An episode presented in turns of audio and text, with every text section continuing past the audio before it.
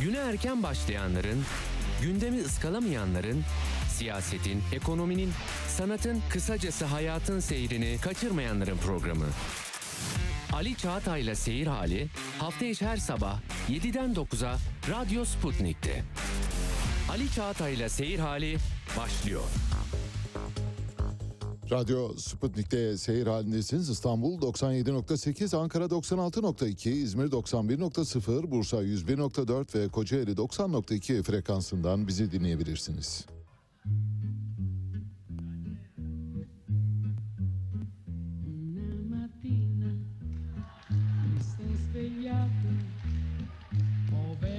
Ciao, bella ciao, bella ciao, ciao, ciao. Una mattina mi sono svegliato e ho trovato l'invasore. Oh partigiano, portami via. Oh bella ciao, bella ciao, bella ciao, ciao, oh partigiano, portami via, che mi sento di morire.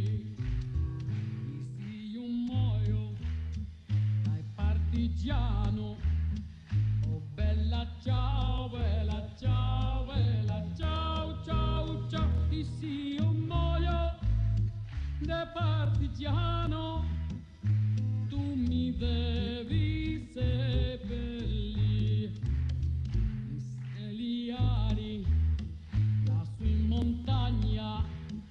Oh bella ciao bella ciao bella ciao ciao montagna sotto l'ombra di un bel gente Evet, e, size Mercedes Sosa ile başlayalım dedik. E, Plaza del Mayo'nun annesi Mercedes Sosa dün hayatını kaybetti. Ama çok çok önemli bir gelişme var. Bütün Türkiye şu anda ayakta. Dolayısıyla önce onunla başlayacağız sonra e, rutin ve olağan yayınımıza geçeceğiz. Bilir- Bildiğiniz gibi sabah saatlerinde sabah 4.08'de Düzce Gölyaka kaynaklı bir deprem meydana geldi. Kandilli Rasathanesi'nin ölçümlerine göre 6 e, büyüklüğünde bir deprem olduğunu düşünüyoruz. Amerikan e, Coğrafi Bilimler Enstitüsü'nün e, raporuna göre de 6.1 e, ve derinliği de 10 kilometre olarak ölçülmüş durumda. Bunu konuşmak üzere Profesör Doktor Ahmet Ercan'la e, şu anda telefon attığımızda. Ahmet Hocam hoş geldiniz. Hoş bulduk Ali Bey. Şimdi bize e, hem şu andaki durumu anlatmanızı istiyoruz. Herkes çok tedirgin. Muhtemelen pek çok kimse şu an sizin söyleyeceklerinizi dikkatle dinleyecek. E, Ben bir tweetle de duyuruda bulundum. Dediniz ki yaptığımız konuşmada yani yayın öncesi yaptığımız konuşmada dediniz ki ben 2002'de bir kitap yazdım. Bu kitapta sözünü ettiğim deprem o depremdir. İşte o depremde karşı karşıya kaldık. Söz sizde birkaç arada küçük sorum olacak ama e, öncelikle sizin bir genel e, tanımlamanızı istiyorum. Buyurun efendim. Şimdi değerli Ali Bey kardeşim. Şimdi Marmara'yı jeofizik bağlamında iki farklı bölüm olarak değerlendirmek gerekiyor. Bir tanesi Doğu Marmara, bir tanesi de Batı Marmara. Evet. Şimdi e, Batı Marmara dediğimiz bölüm Gölcük'ten başlıyor. Ee, ta Çanakkale'ye kadar gidiyor. Evet. Burası Batı Marmara. Bu Batı Marmara içindeki bütün depremler bütüncül depremler. Yani buralardaki bütün depremler birbirlerini etkileyen ve gerginlik biriktirdiği zaman e, depremlerini bütün Marmara boyunca hissettiren depremler. Evet. Burada yer kabuğunun e, Doğu Marmara dediğimiz yer ise Gölcük'ten başlayıp Sakarya Çukuru diye adlandırmış olduğu Kaynaşlı'ya kadar yani Bolu tünellerine kadar giden bölüm. Evet. Şimdi Bolu, Bolu tünellerinden sonraki Bolu kısmı orası ayrı bir bölüm. Şimdi bu bölümü e, jeofizik biliminden değerli arkadaşlarımız çok yönlü araştırı, araştırdığı zaman kabuğun kırılganlığının farklı olduğunu gördük. Evet. Şimdi Sakarya Çukuru'nun kırılganlık eşik değeri düşük. Bu ne demektir? Burası çok gevrek demektir. Gevrek. Evet. Yumuşak bir gevrek doku. Demek, gevrek demek kolay kırılır anlamına gelen bir yer. Evet. Şimdi kırılma eşik değeri ne demek? E, hangi gerginlik birikiminde birikimine e, dayanacak bir dirence sahiptir. Onu gösterir. Evet. Onu aştığı anda yer kırılır ve gerginliğini boşaltır.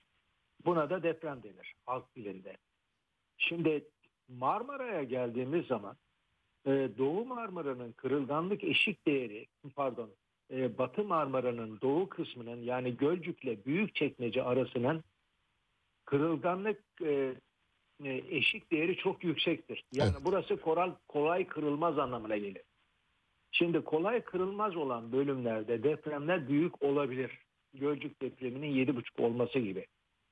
Bir de e, e, diğer bir bölümü vardır. Bu iki bölümden oluşmaktadır. Büyükçekmece ile e, Saros Körfezi arasında olan kısım ise bunun da kırılganlık direnci düşüktür. Evet. Yani daha kolay kırılabilir. Şimdi olayın fiziğini böyle açıkladıktan sonra ben bunun çok daha ayrıntısına girmiyorum. Şimdi kırılan bölüm hangi bölümdür Evet. diye baktığınız zaman Ona bakalım. yerin yerin göbeğine olan derinlik 6372 kilometre. Bunun gevrek olan kısmı ilk 10 kilometresidir Marmara bölgesinde. Anladım. Kaldı ki biraz önce siz kaynak gösterdiniz. Amerika Birleşik Devletleri USGS'in 10 kilometre derinde olduğunu Evet. belirttiğini söylediniz. Bu doğrudur. Keza Kandilli gözlem evi de 6,5 olarak veriyor. Bu da. İşin Evet. İlginç tarafı. Aslında doğru bir tanedir ama Peki. şimdi kull- kullandıkları yer modelleri birbirinden değişik olduğu için Anladım. her ikisi de her ikisinin ortak noktası şu. Diyorlar ki bu yerin içindeki granit katmanı içinde patladı. Evet. Doğru olan budur. Yani 6,5 olmuş, 10 olmuş. Çok Hiç fazla fark etmez. Evet. Ama 6,5 e, öngörüsü bunun çok daha yaygın bir alanda duyulabileceğini gösterir. Şimdi duyulma aralığı Marmara'da e, etki alanı vardır. Etki alanı dediğimiz olay Evet. etki alanı 150 kilometreye kadar varır Marmara'daki Kuzey Anadolu kırığına. Diğer bir deyimle Düzce'deki olan deprem e, 150 kilometredeki İstanbul'u etkiler. Şimdi etkileme oranı e, uzaklığa bağlı olarak değişir. Ne kadar uzaklaşırsa etki o kadar düşer. Tabii. Sözün gelişi Gölcük depremi İstanbul'a 100 kilometre uzaklıktaydı ve İstanbul'da ne yaptı? Yıkım yaptı. Çünkü Evet. ana etki alanı içine girdiği için yıkım yaptı avcılar. E, yapıları rezonansa getirdi. Avcılarda 500 evlerde yıkım yaptı ve birçok yapıyı da yordu. Yıkılmadı ama yapılar yorgun. Anladım. Şimdi 99 depreminde iki tane depremimiz oldu. Bir tanesi e, 7,5 büyüklüğündeki Gölcük depremi Evet. 17 Ağustos'ta. Bir tanesi de 12 Kasım'daki Düzce depremi 7.10'da 2. Evet. Şimdi 7.10'da 2'lik depremde Düzce'de, Düzce'deki yapıların, yıkılmayan yapıların hepsi yoruldu sevgili Ali kardeşim. Anladım. Hepsi yoruldu. Bakın bu çok önemli bir nokta. Şimdi yapı yorulması ne demek? Yapı yorulurken yerde yorulur. Şimdi yer olağan durumunda dururken birden geldiniz yeri avkulamaya başladınız. Yani yerin duraylı olan durumunu değiştirmeye başladınız avkulayarak. Yerin Evet. içinde çatlaklar oluşturdunuz. Tamam. Oralara su bastı ve yerin taşıma gücü düştü anlamına. Anladım. Yani Düzce depreminin 2020 e, 2000 e, 1999 depremi öncesindeki dayanıklığıyla 2022 arasındaki dayanıklığına bakacak olursanız hangisi daha güçlüydü? 1999 öncesi Tabii. daha güçlü. O zaman yer kabuğu daha dayanıklıydı. Evet. Yorulmamıştı o zaman. Yer, yer yorulmamıştı ama şu anda yorgun. Her deprem gördükten sonra daha yoruluyor yani. Bunun yanı sıra yapı da yoruluyor. Çünkü yapıyı yoran ne? E, çünkü deprem e, yapıyı vurmuyor ki. Deprem yerden geçen bir dalgadır. E, Tabii. Ama yapı kökleriyle yere tutunduğu için yerde sallanır. Yapı salınırken yani sarsılırken yapının taşıyıcı e, bileşenleri olan e, dikmeler ve kirişler ve içinde mikro kırıklar yani kırıkçıklar oluşur. Evet. Bu kırıkçıkların oluşması betonun dayanımının azaldığı anlamına gelir. Bir de aderans denilen e, betonun içindeki donatıya tutma e, yapışkanlığı var. Evet. Bu e, kavrama e, denilen bu olay yani betonun donatıyı yani içindeki Demire yapışma. kavraması, Evet. kavraması ise ayrılır. Bu demektir ki oradaki donatının paslanabilirliği artar ve çürüyebilirliği artar anlamına gelir. Bu da bir yorgunluktur. Ee, şimdi depremde ayakta tutan aslında beton e, ayakta tutan e, üst yapı yüklerini betondur ama e, salınmasını sağlayan yani yıkılmamasını sağlayan içindeki donatılardır. Doğru. Şimdi bu donatılar Düzce'nin bulunduğu yer çok gevşek ve sulak olması nedeniyle bu donatılarda paslanmalar oldu. Bu sadece Düzce'de mi gerekli? Hayır. Ee, bu Adapazarı'nda da böyle, Kocaeli'nde de böyle şu anda.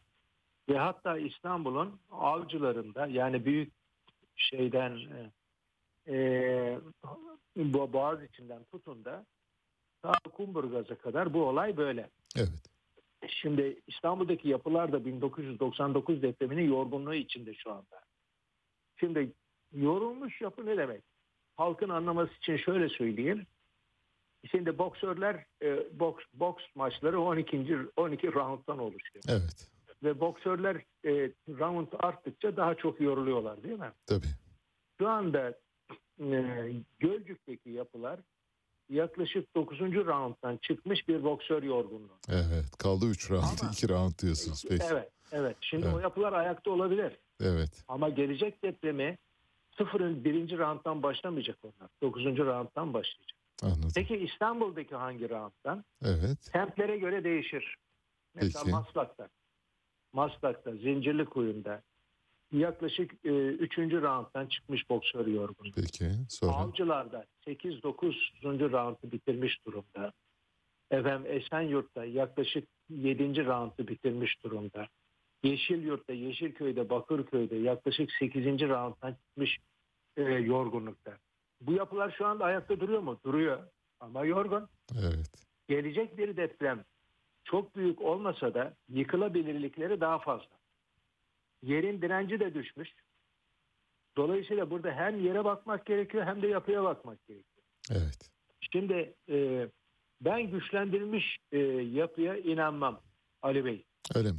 Müteahhitler bu nedenle bana çok Sil baştan yapılması gerektiğini düşünüyorsunuz değil mi? Evet. Bana göre öyle. Şimdi Evet. e, inşaat mühendisliğinde genellikle denir ki e, güçlendirme maliyetleri yüzde kırkı geçiyorsa yapı yıkılır yeniden yapılır. Evet. Ama sevgili kardeşim sen benim 18-81 yaşındaki anamı rujlayarak dudaklarını boyayarak ters çevirip 18 yaşında bir kız haline getiremezsin. Evet. Şimdi güçlendirilmiş yapılar e, uzmanı eliyle yapılırsa güçlendirilebilir. Ama ben halen güçlendirilmiş bir yapıda oturmam onu da söyleyeyim. Evet. Evet, ama e, e, özellikle 99 depreminden sonra İstanbul dahil ve Yalova içinde olmak üzere e, biz bu işi biliriz abi diye birçok us- e, ustalar Evet. İnşaat kalfaları. Evet. inşaat kalfaları Aynen. işte 2020'de İzmir'e gittiler. Abi bize iş çıktı diye. Bunların birçoğu da beni arıyorlar. Nasıl olur bilmem ne olur falan diye. Bunların çoğu sözde yapıları güçlendirdiler ve insanlar şimdi orada oturuyor. Şimdi bana deseniz ya hocam sen böyle bir yapıda oturmuşsun. Hayır asla oturmam. Ee, şimdi m, çeşitli güçlendirme teknikleri var. Bu konuda e, şu anda inşaat mühendisliğinin e, e, alanına girdiği için daha fazla konuşmamam gerekiyor. E, ama Kaliforniya'da ben San Andreas kırığı üzerine master yaptım Stanford Üniversitesi'nde. E, orada da San Andreas kırığı biliyorsunuz Kuzey Anadolu kırığına çok benzer. Evet. Çok benzeşiyor. Ben sadece Amerikalılar pratik olarak ne yapıyor güçlendirmek konusunda onu söyleyeyim. Tamam. E, e, onlar çelik halatları alarak çelik halatları alarak Evet. yani hiçbir şey yapmıyorsa yapı güvenliğini arttırmak için yapı güvenliğini arttırmak için e, X biçiminde yapının özellikle alt katlarını döndürüyorlar. Ya çelik halat ya da çelik putrel. X biçiminde.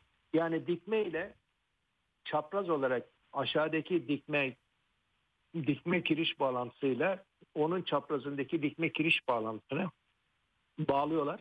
Bir Anladım. de diğerine çapraz bağlıyorlar. X biçimini görüyorsun yani bütün duvarlarda. Anladım. İşte Kaliforniya'daki bütün iş yerleri, yüksek yapılar ya da alçak yapılarda gittiğinizde binanın biçimini değiştirmiş olsa da estetiğini e, değiştirmiş Bozmuş olsa da olsa da evet. birçok yapıda bunu görürsünüz.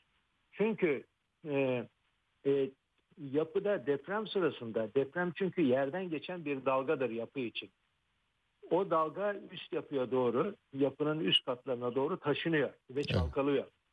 En çok vurduğu yer e, giriş katıdır. Giriş katının üstü ve onun üstüdür. En çok vurduğu yer. Ondan sonra azalmaya başlar.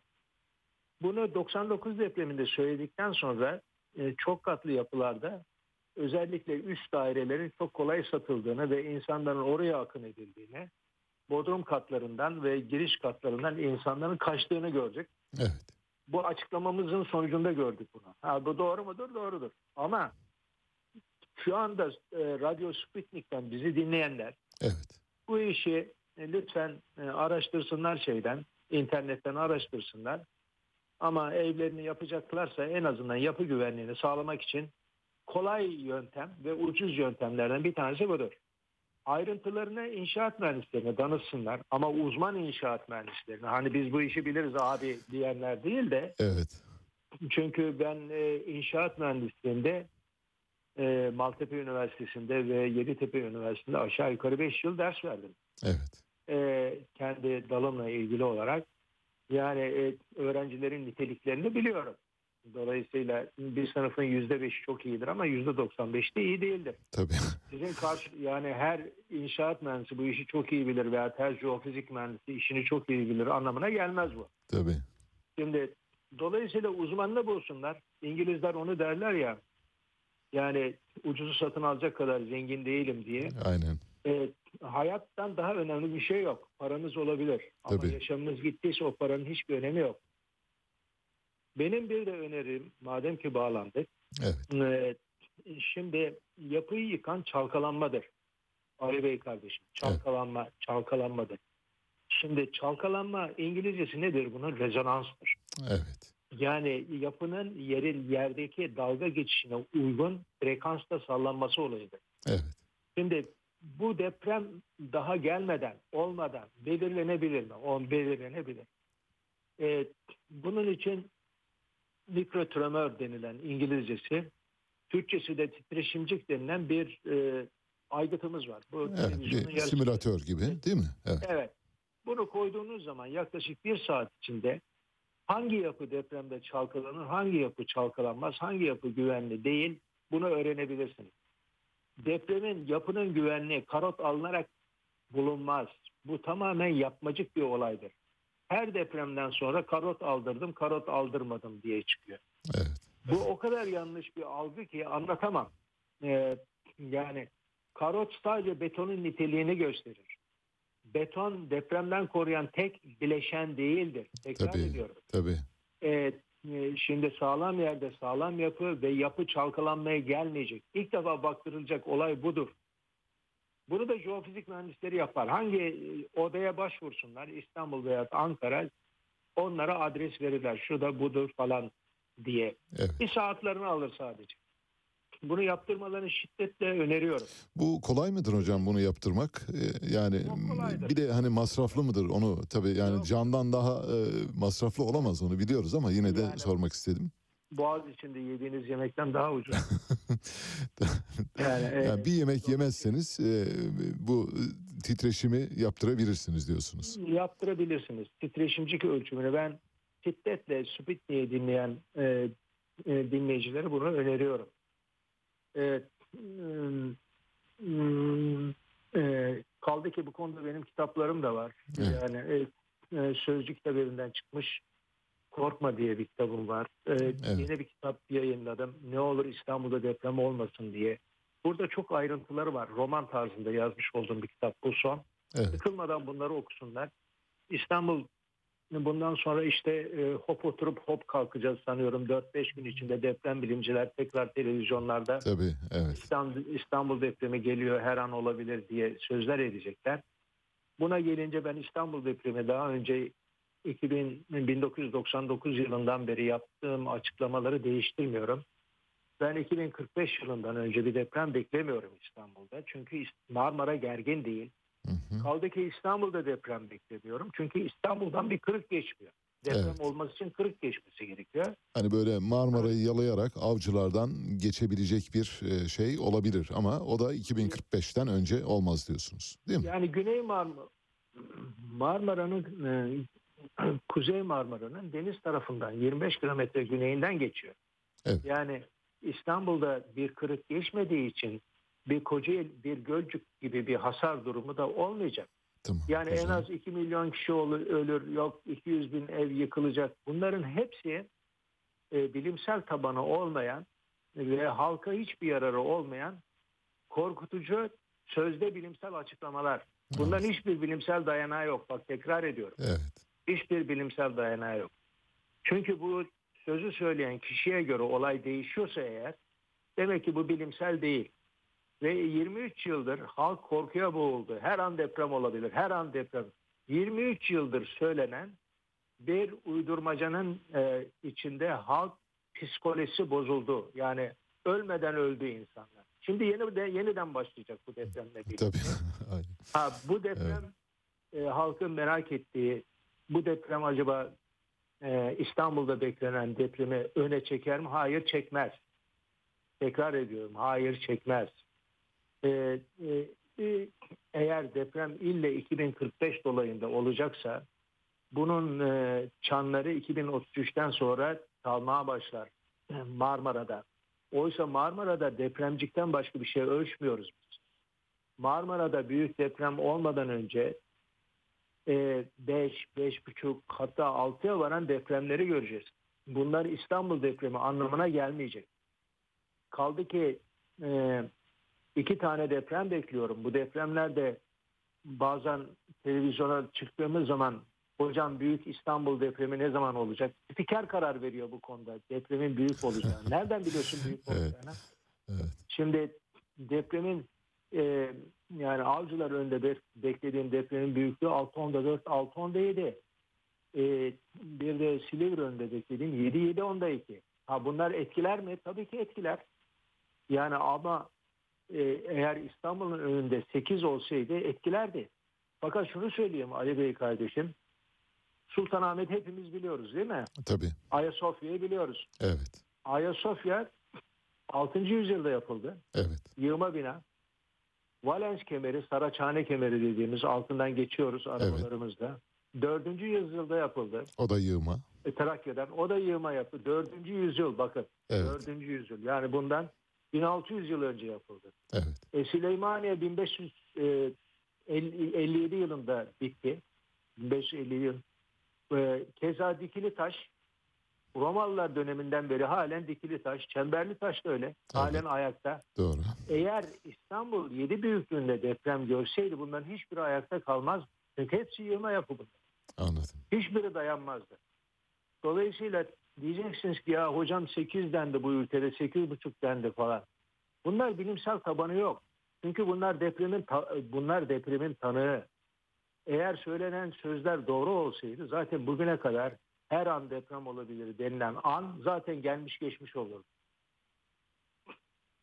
Evet. Neyse biraz çimdikledik biraz da Ee, konuştuk. Ne ya, yapalım? çok çok iyi anlattınız hocam. Ee, müthiş. Yani hani şu anda kafamız e, böyle billur gibi oldu öyle söyleyeyim. Ee, benim kafamdaki soruların pek çoğu gitti sayenizde.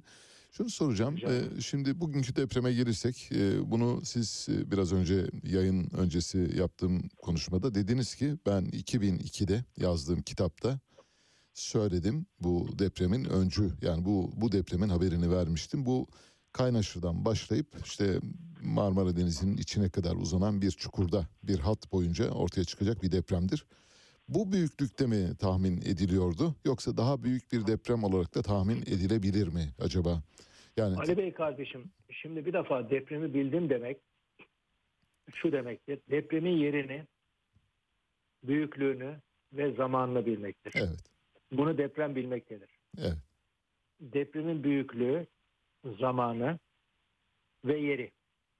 Şimdi benim 2002'de yapmış olduğum çalışmada depremin olası yerini söyledim ama odağını Evet. söylemedim. Bravo. Zamanını da Yani- söylemediniz, yerini de söyle. yani sadece Zamanı Hattı. kabaca söyledim. 2025'e kadar olur dedim. evet güzel. Bunu 2025'e kadar olur dememin nedeni çünkü doğudan gelen birikimin doğrusal olarak ne kadar biriktiğini biliyorum. Bir de yerin kırılma direncini bildiğim için burada yapmış olduğum jeofizik kestirim hesaplarından 2025'e kadar kırılması gerekiyor diye Evet. biliyorduk. Dolayısıyla yerini ve zamanını bilmişsiniz. Bir tek büyüklüğünü e, bilememişsiniz ki onu da bilmenize imkan yok yani. Büyüklüğünü de orta orta büyüklükte bir söylemem mümkün değil. Bunun için Evet. e, birçok ileri çalışmalar yapmak gerekiyor. Biz buna uzun erimli kestirimler diyoruz. Yani vallahi billahi burada olacak diye bir laf edemeyiz. Evet. Yani kestirim mesela yarın doların kaç olacağını bir ekonomist çok iyi olsa da bilebiliyor mu? Bilemez tabii. Evet. Ama evet. yükselik yükseliş eğiliminde Aynen. veya düşüş eğiliminde diye söyleyebilir. Evet ama buna Hatta inanan yılbaşı- sayısız insan bulabilirsiniz. O ayrı tabii işin. Aynen, aynen öyle. Depremde Şimdi- de öyle. Deprem deprem bilimi de gerçek bir bilim değildir. Deprem e, çünkü yerin altında bir gerginliğin e, İngilizcesiyle non-linear yani düzensiz olarak birikmiş olduğu bir gerginliğin boşalmasıdır. Şimdi matematikte, mühendislikte biz genellikle doğrusal olarak yani düzgün birikmiş gerginlikler üzerine hesaplamayı yaklaştırırız. Ama yerin davranışı non-lineerdir. Yani düzgün davranış değildir. Yani bazen Tabii. susar, bazen daha hızlı gider. Ara, arabanız bazen daha yavaş gider, bazen daha hızlı gider. Dolayısıyla yerdeki astronosfer dediğimiz yerin e, Sakarya'da yani Düzce'nin altında yaklaşık 32 kilometre derinde e, ne zaman hızlı davranacağını, ne zaman yavaş davranacağını bilemiyoruz. Ama bu kestirimlerde e, doğrusalmış gibi e, almak zorundayız mühendislikte. O nedenle 2025'e kadar dememizin nedeni bu. Dememin nedeni bu.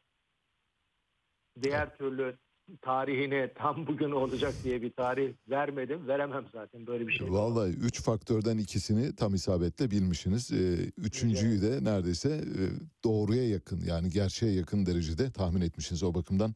Hani hiç tevazu göstermeyiniz hocam. Ee, son derece yerinde tespitleriniz var. Peki İstanbul depremiyle ilgili biraz önce söylediklerinizi birkaç cümleyle tekrarlamanızı istiyorum. Çünkü o bölümü çok önemli. Diyorsunuz ki 2045'ten önce beklemiyorum. Ee, büyüklüğü ve yeriyle ilgili de tarifinizi yapın öyle noktalayalım isterseniz. Evet. Şimdi e, İstanbul'un kırılma e, eşik değeri 6 milyar gigatondur. 6 milyar gigaton Evet. kırılma eşik değeri. Birçok kimse bunu herhalde gözüyle canlandıramaz. Elinde kalem kağıdı olanlar kaç tane sıfır geliyor 6'dan sonra bir yazsınlar. Evet bu muazzam bir güç. Çünkü bir güç gelecek buna. Doğudan batıya doğru yaklaşık bir buçuk iki metre kaktıracak. Bu kadar bir güç. Yani üstündeki Doğudan batıya bir taşlardan buçuk iki metre itekleyecek. kaktıracak. Evet. Kaktıracak. Evet. Şimdi işte bunu kaktırabilmesi için 6 milyar gigatonluk bir eşit değer kadar bir gerginlik biriktirmesi gerekiyor. Evet. Şimdi her an deprem olabilir dediğin zaman bu dolmuştur. Artık kaktırabilir anlamına geliyor. Bunun ölçü aleti yok ki. Evet. Yani yerin içine sok da bak. Bunlar hissel kalbel vuku açıklamalar. Yani bilimsel açıklamalar değil. Evet. Ee, kaldı ki 23 yıl bu işlerin doğru söylenmediğini de kanıtlamıştır geçen 23 yıl. Doğru. Şimdi e, sonuçta ha burada bir deprem olacak mıdır? Olacaktır o kesin. Yani depremin ertelenmesi gibi bir olay yok. Evet. Ama deprem e, beklediğim 2045 yılında olmayabilir. Çünkü e, sevgili Ali Bey kardeşim e, Kuzey Marmara'daki depremlerin ümit var bir noktası var.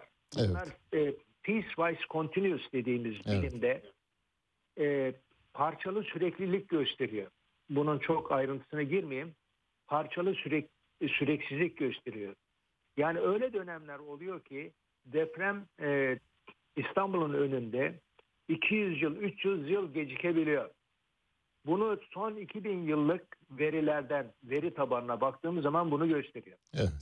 Eğer 2045'te olmazsa deprem, ik- 2075'e hatta 2150 yılına kadar da gecikebilir. Bakın bu da e, olasılıklardan bir tanesi bu. Şimdi dolayısıyla e, bu deprem biraz önce açıkladım astronosferdeki yani yüzer yuvardaki bu çevrim akımlarının doğrusal olmadığını belirtmiştim.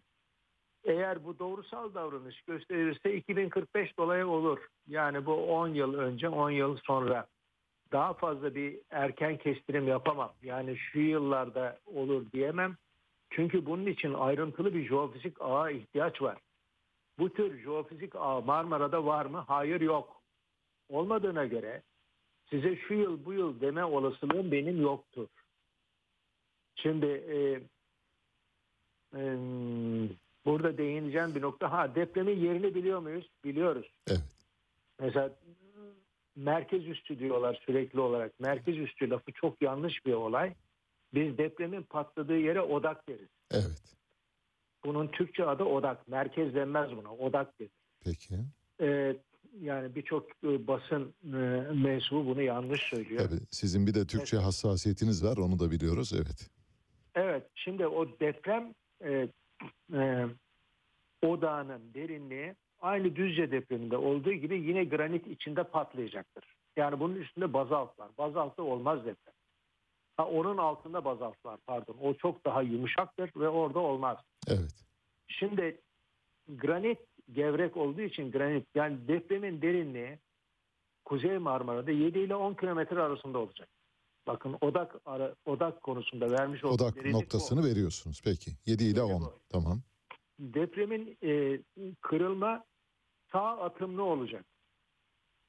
Sağ yanal atımlı olacak. Diğer bir deyimle üstünde İstanbul şehrinin bulunduğu yer neredeyse duracak. Altındaki e, Marmara bölümü Bursa e, efendim Gölcük'ün olduğu yer yaklaşık bir buçuk iki metre batıya doğru yani Ege Denizi'ne doğru kayacak. Evet. O zaman kırılmanın biçimini de söylüyorum. Kırılma doğu batı doğrultusunda olacak Tamam. ve yaklaşık bu kadar bir kayma görülecek. İlk depremin süresi 15 saniye ile 30 saniye arasında olacak. İlk Evet. deprem. Süre ne kadar uzarsa hasar o kadar fazla Tabii. olur. Şimdi depremin iki tane odağı olacağını söylemiştim. Odaklardan bir tanesi Küçükçekmece avcıların e, 25 kilometre güneyinde olacak. Burada Tamam. 6.10'da 4, 6.10'da 7 büyüklüğünde bir deprem bekliyorum. Daha büyük bir deprem olur mu? Hayır olmaz. Biraz önce verdiğim örnekte bunu belirttim. Evet. Ee, diğer odak da Silivri e, Marmara Eğrisi önünde yaklaşık kıyıdan 15 kilometre e, güneyde olacak. O depremin büyüklüğü de 7-7-10'da 2 arasında olacak. Yani e, en çok yıkım nerede olur? Avrupa yakasında olur. Yani Avrupa yakasının neresinde olur? Bunu şöyle bir sınır çizeyim. Can Tamam. kurtaran Fener'inden Ayasofya, Evet. Oradan e, Haliç'in güneyi e, Büyükçekmece'nin ve Küçükçekmece'nin güneyi ve Marmara kıyıları. En çok yıkım burada olur. Anladım. Burası da zaten eski İstanbul. Yapıları da eski. Doğru. Dolayısıyla en çok yıkım Fatih ilçesinde olur. E, keza Avcılar'da olur. E, Bakırköy'de olur. Orada birçok yoksul semti var. Siz ekonomi programı yapıyorsunuz Doğru. ekonomiden de söz ediyorsunuz. Bütün bu işlerin çözümü ekonomi sevgili Ali Bey kardeşim. Aynen. Ne- Bir gün sizle ayrıntısını konuşuruz. Ben bir ekonomist değilim ama bazıları ekonomist ama ben değilim. Evet. Ee, şimdi cebinde para ne kadar çoksa deprem senden o kadar uzaktır. Tabii. Şimdi depremdeki yıkım ve ölümlerinin e, ana kaynağı Yoksulluk. yoksulluktur. Tabii. Şimdi Türkiye Cumhuriyeti e, son 20 e, yılda eğer ulusal geliri 10 bin dolardan 6500 dolara düşmüşse deprem ölümleri gittikçe daha yakınlaşıyor ve daha çoğalacak anlamına gelir. Aynen. Dolayısıyla e, e, kilometre kare başına insan yoğunluğu da artmıştır. Sözün gelişi İstanbul'da 2000 yılında kilometre kare başına e, yaklaşık e, işte bin kişinin altında e, bulunurken şu anda 2585 kişidir. Dolayısıyla birim alanda toplanan insan sayısı ne kadar Tabii. fazla? O yoğunluk da ayrı bir faktör. Aynen öyle. Evet. Ve dolayısıyla deprem çekincesi de o denli fazladır. Ee, yani Türkiye Cumhuriyeti bakın bu şimdi gerçekleri söyleyeceğim. Türkiye Cumhuriyeti yoksulluğu gidermedikçe depremin adı ölüm olacaktır. Bakın biraz önce İçişleri Bakanı açıkladı. Hiç yıkımımız yok. Aranıyor bilmem ne yapıyor. Ben eğitimimi Kaliforniya'da gördüm. Kaliforniya'da bir anne kızını yollarken ya e, Jasmine bakın sakın deprem olursa okulundan dışına dışarıya çıkma kızım diyor. Çünkü bina Ama güvenli. biz ne yapıyoruz? Tabii. Deprem tatbikatı diye deprem sırası nasıl kaçacaksın? Evet. Nasıl masanın altını göreceksin? Bunları anlat. Evet.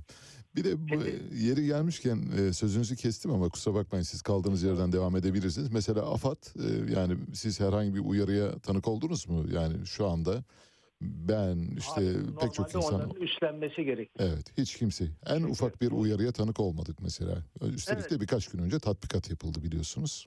Evet, evet, evet. Evet. Kaldı ki e, şu anda Düzce depreminde insanların ne yapacağı, ne yapmayacağı konusunda da AFAD e, valiyi, vali beyi uyarıp e, valilik de o konuda halka uyarı yapması gerekiyor. E, şu anda biz bir bilimciyiz. Bir bilimci yetkili olmadan kaldı ki bizim hiçbir yetkimiz yok. Sadece bir bilgilendirme olayımızı yapıyoruz şu anda. Evet. Çünkü bu konuda maaş, devletin maaşlı elemanı değiliz biz. Evet. Dolayısıyla ım, ekmeği yanından zeytin çırpmak derler bizim orada bunlara. Ee, Ne derler hocam bir daha söyleyin. ekmeği yanından zeytin çırpmak. Peki. Hani kendi kendi yemeğini kendin getir ama bizim evin e, zeytinle birlikte çırpalım. Anladım. Evet, Evet, bizim işimiz evet, bu evet, şu anda. evet. Gülüyor, gülüyorum ama işte yani trajik bir durum olduğu için gülüyorum Öyle. maalesef. O Yani bakımdan şu anda- bakmayın. Bizi dinleyen Düzceliler bizi dinleyebiliyor mu? Sputnik oradan alıyor mu bilmiyorum. Ama ben evlerine girmemelerine çünkü e, bu depremin artçıları 3 hafta falan sürebilir. Ama artçılarının e, 6'ya geçeceği kanısında değilim. Öyle bir beklentim yok. Anladım. Bu benim beklentim. Dediğim gibi depremin vallahi billahı olmaz. E, bu konuda e, jeofizik mühendisleri biraz temkinli konuşur. Ama halkın şu anda psikolojisi çok bozuk. İstanbulluların da psikolojisi çok bozuk. Dolayısıyla e, bundan sonra şimdi depremcilerin hepsi televizyonlara çıkacak yine. Evet. Yine İstanbul depremi konuşulacak. E, Dolayısıyla sakin olsunlar. Bir 15-30 saniye için hayatlarını karartmasınlar. Evet.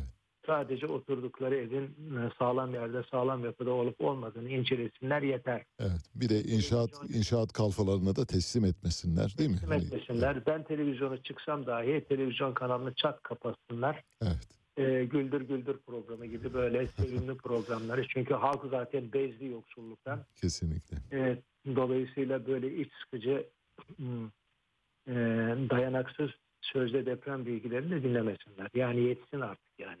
Yetsin. Aynen. Dolayısıyla yani ne yapayım? daha daha ne yapabilirim Tabii- diyorsunuz. tabii Evet. konuştum galiba ama Çok güzel konuştunuz hocam. de bunlar. Evet. Ee, ben de Twitter'dan genellikle açıklamalarımı yapıyorum. Ee, girmek isteyenler et Olgun A Ercan e, ben girebilirler oradan bakabilirler. Takip edebilirler. Evet. Et Olgun A Ercan oradan Facebook'tan da paylaşıyorum ama işin kötü tarafı Ali Beyciğim deprem olduğundan beri ben ayaktayım. Çeşitli televizyonlar açıklamalar yapıyorum. Kardeşim Twitter'dan açıklama yapamıyorum. E, Çünkü Twitter bağlanmıyor. Çünkü herkes Twitter'a yüklendi sanıyorum. Doğru. E, kesinlikle hiçbir bilgimi paylaşamadım maalesef. Yani birçok kimse benden bilgi beklemesine rağmen e, televizyonlar yine öyle kilitlendi. E, yani ne söylesek boş. Demek ki acil durum yönetimine biz Türkler hiçbir zaman hazır olmuyoruz. Evet. Tatbikat yeterli değil bu konuda. Ee, sizi Türkiye'nin en çok dinlenen radyolarından birine misafir ederek en azından e, geniş bir kitleye seslenmenizi sağladık. Yani geniş bir kitlenin sizin bilgilerinizden istifade etmesini sağladık en azından. Teşekkür Eğer- ediyorum. Eğer bir şey varsa biz de görevimizi o anlamda yaptığımızı idrak ederek e, bitirelim istiyorum hocam. Çok teşekkürler e, Peki, katıldığınız için. Sağ olun. Ben de size esenlikler diliyorum. Sağ olun. Güle güle. Enflasyon bir armut gibi böyle olgunlaşıp daldan düşebilecek bir data değildir dedi. Şimdi fiyatlar düzeyi belli bir seviyeye kadar ulaştığında hepimizin günlük hayatında biz ne yapıyoruz? İşte bir bardak 10 lira, yarın 15 lira oluyor, bir gün 20 lira oluyor. Siz eskiden altılı bir bardak alırken üçlüye dönüyorsunuz, ikiliye dönüyorsunuz. Talep burada azaldığında belki enflasyonun belli bir noktada durması sonucu oluşabilir. Enflasyon bir armut değildir. Olgunlaşıp dalından düşmesini beklemeyiniz değil mi? Bunu bir e, motto olarak yazmak lazım.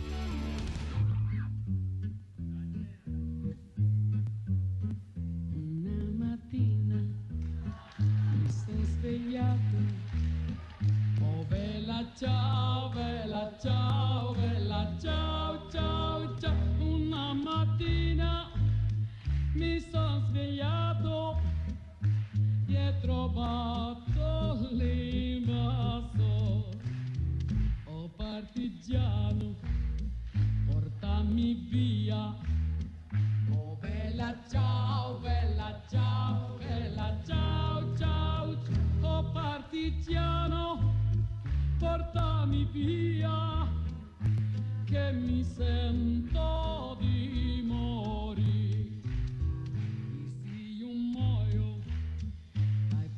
Partigiano, oh bella ciao, bella ciao, bella ciao, ciao, ciao, e se io muoio, da partigiano. Tu mi devi seppellire mi segliari lassù in montagna. Oh bella ciao bella ciao bella ciao ciao ciao. Seppellari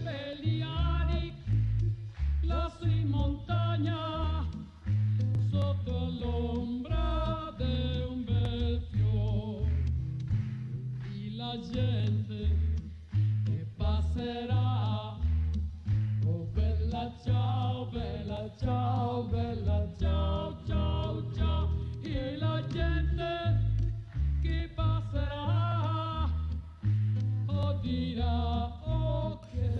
Evet e, programı aslında yeniden başlatmak durumunda kaldık. Çünkü ülkenin karşı karşıya bulunduğu büyük bir hadiseyi konuştuk. Profesör Doktor Ahmet Ercan'la Düzce Kaynaşlı odaklı depremi konuştuk. Yaklaşık 40 dakika boyunca çok zihin açıcı bir konuşma olduğunu düşünüyorum şahsen. Ben kendim e, buradan son derece istifade ettim. Sizin de bu konuda müstefit olduğunuzu, istifade ettiğinizi düşünüyorum şahsen. Mercedes Sosa ile başladık. Mercedes Sosa ile neden başladığımızı da söyleyelim. Depremle ilgili birkaç küçük not daha verelim ondan sonra. Depreme 4.08'de yakalandık. Ee, İstanbul'da hissedildi. Biz zaten e, biyoritmimiz ya biyolojik saatimiz buna uyarlı olduğu için o saatte ayaktaydık. Ve kapıların böyle çarpıldığını, e, pencerelerin zangırdadığını hissettik, duyduk. 6 olarak bildirdi Kandilli Rasathanesi depremi ve yerin 10.6 kilometre altında biraz önce Ahmet Ercan yerin 10.6 kilometre altında ya da daha altında olmasının ya da biraz daha üzerinde olmasının çok önemli olmadığını söyledi bilimsel bir çerçeve içinde. Bu arada Amerikan Coğrafi Bilimler Enstitüsü'nün verilerine göre de yerin 10 kilometre altında tam tamına ve 6.1 büyüklüğünde olarak açıklandı. Ben USGS'in ölçümlerinin e, çok daha iyi olduğunu düşünüyorum. O bakımdan depremlerde genellikle USGS'e başvuruyorum. Size de aynı şeyi tavsiye ederim. Elbette Kandil'in ölçümlerinin de bilimsel olduğunu biliyoruz. Fakat çok daha hızlı ve çok daha analitik değerlendirmeler yaptığı için USGS'i esas almanız gerekiyor. Mercedes Sosa ile başladık. Neden dedik? Mercedes Sosa Arjantin'de Plaza del Mayo annelerinin annesi. Bütün annelerin, bütün çocuklarını yitirmiş annelerin annesi Mercedes Sosa. Mercedes Sosa, Mercedes, Madonna, Meryem ya da Santa Maria hepsi aslında birbirine eş değer isimler. Yani Mercedes, Madonna ve Meryem dediğiniz zaman aynı yere çıkıyor. Hazreti Meryem'e çıkıyor. Kendisi büyük bir sanatçıydı. Çok önce kaybettik ama aslında bugün biz Arjantin'de Plaza del Mayo annelerinin annesi, büyük anne, herkesin annesi Hebede Bonafani'yi kaybettik 93 yaşında. Uzun bir ömür sürdü. Hebede Bonafani. Çünkü biliyorsunuz çocuklarını kaybeden anneler çok uzun yaşamak isterlermiş. Neden? Şunun için isterler. Çocuğun, çocuğumun belki bir saç teline, belki bir kıyafetine, belki bir diş dolgusuna ulaşırım ve çocuğumu başucuma koyarak yatarım diye düşünürler. Hep o utkuyla, hep o umutla yatar kalkarlar. Aynı şeyi özürlü, zihinsel ya da fiziksel özürlü çocuğu olan anneler için de geçerlidir. Zihinsel ya da fiziksel özürlü çocuğu olan anneler her gece şöyle dua ederlermiş. Allah'ım derlermiş. Benim canımı ondan önce alma. Çünkü ben ölürsem ona kimse bakamaz. İşte cumartesi annelerinin, Plaza del Mayo annelerinin uzun yaşamalarının sırrı da burada. Bir gün olur ki çocuğumuzun bir kokusuna, çocuğumuzun bir saç teline, çocuğumuzun bize ulaştığı ruhuna ulaşabiliriz diye düşündükleri için öyle yaşarlar. Mercedes Sosa'yı önce anlatalım sonra Hebede Bonafani'yi Plaza del Mayo Arjantin'de çocuğunu kaybetmiş ve yıllarca Arjantin Plaza del Mayo Mayıs Meydanı dedikleri meydan, meydanda bizim bugün herhalde İstanbul'da Galatasaray Lisesi'ndeki o meydanında o şekilde cumartesi annelerinin kullandığını biliyoruz. Cumartesi anneleri de Türkiye'de 25 yıldır hatta daha uzunca bir dönemdir çocuklarını kaybeden anneler orada toplanıyorlar. Onların da adı aslında Plaza del Mayo annelerinden mülhem bir isimle nitelendiriliyor. Mercedes Sosa Plaza del Mayo annelerinin en büyük destekçilerinden biriydi. Arjantinli büyük bir sanatçıydı. 2009 yılında kaybettik kendisini. Arjantin diktatör, askeri diktatör Jorge Vileda diktasına uzunca bir dönem dayandı. 1976'da bir askeri darbe yapıldı ve Peron yönetimini sona erdirdi. Peron yönetimine son verdikten sonra bir şiddet ve cebirle ülkeyi yönetmeye başladı. Bu yüzden de Mercedes Sosa ülkeyi terk etmek zorunda kaldı. Bir dönem sahnede tutuklandı ve bırakıp gitmek zorunda kaldı. Sağlığı bozuluncaya kadar da müzik yaptı ülkesine döndükten sonra. Kendisi aynı zamanda Arjantin'de Sarmiento ödülüne sahip. Sarmiento bir insan hakları ödülü. Jose Manuel Serra, Julio Venegas, Diego Torres ve Shakira gibi sanatçılarla da düetler yapmıştır. Müthiş bir sestir ve olağanüstü bir insandan bahsediyoruz. Çok kısa Hebede Monafani ile ilgili de bilgi verelim. Ondan sonra tekrar saat başına gideceğiz. Neredeyse bir saat başını bir saat başına yaklaştıracak kadar bir ara yaptık. 40 dakika boyunca depremi konuştuk. Hebede Bonafani 93 yaşında öldü. 1976-83 arasındaki askeri diktatörlük döneminde çocuklarını kaybeden annelerin öncüsüydü. Kızı Alejandra bir açıklama yaptı ve annesinin pazar günü öldüğünü bildirdi. Çok derin bir üzüntü içinde izledi. Arjantin Cumhurbaşkanı Alberto Fernandez yorulmak bilmeyen bir savaşçı diye tanımladı Hebede Bonafani'yi ve onuruna tam tamına 3 günlük yaz ilan etti. Bakınız bir ülkenin yaz tutabilme geleneği işte kendini burada gösteriyor. Eğer bir ülke bir anne için annelerin annesi için yaz tutabiliyorsa üstelik de 3 gün yaz tutabiliyorsa o ülkenin geleceğinden umutlu olmamız gerekir. Çünkü ölen çocuğunun saç teline kavuşabilmek için yıllarca 93 yaşına kadar uzun yaşıyor.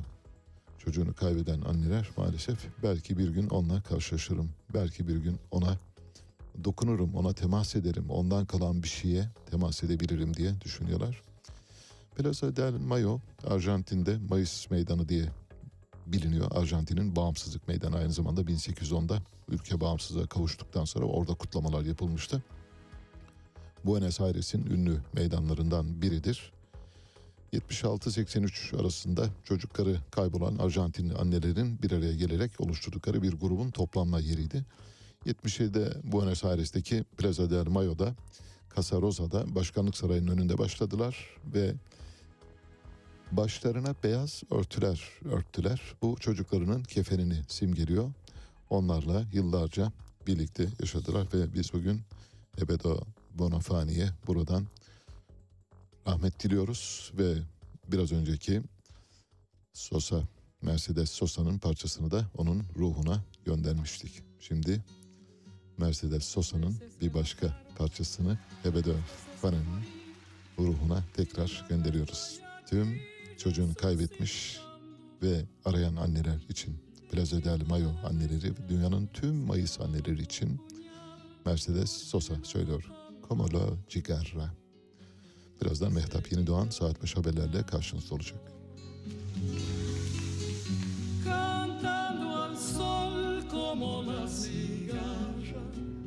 después de un año bajo la tierra, igual que sobreviviente que vuelve de la guerra.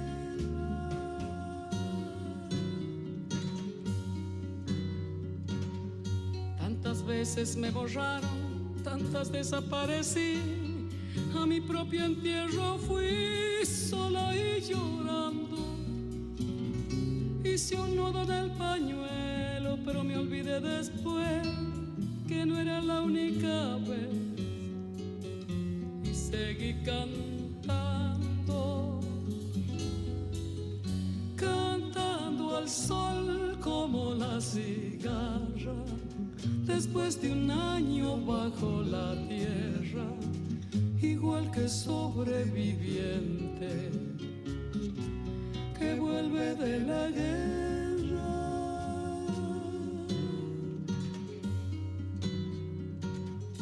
Tantas veces te mataron, tantas resucitarás, cuántas noches pasarás desesperando. Y la de la oscuridad, alguien te rescatará para ir cantando, cantando al sol como la cigarra, después de un año bajo la tierra, igual que sobreviviente que vuelve de la guerra.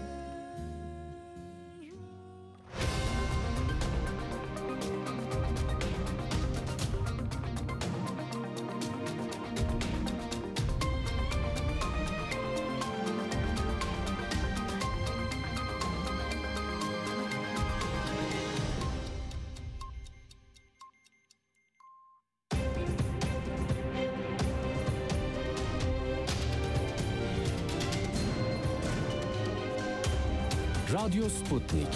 Anlatılmayanları anlatıyoruz. Saat 8 İstanbul stüdyolarından gündemden gelişmeleri aktarıyoruz. Ben Mehtap Yeni Doğan. Önce özetler. Düzce Gölyaka'da 5.9 büyüklüğünde deprem oldu. 35 kişi yaralandı. İçişleri Bakanı Soylu depremde şimdiye kadar bir can kaybı bilgisinin gelmediğini duyurdu. 5.9 büyüklüğündeki depremin ardından Düzce'de artçı sarsıntılar sürüyor. Ayrıntılar birazdan.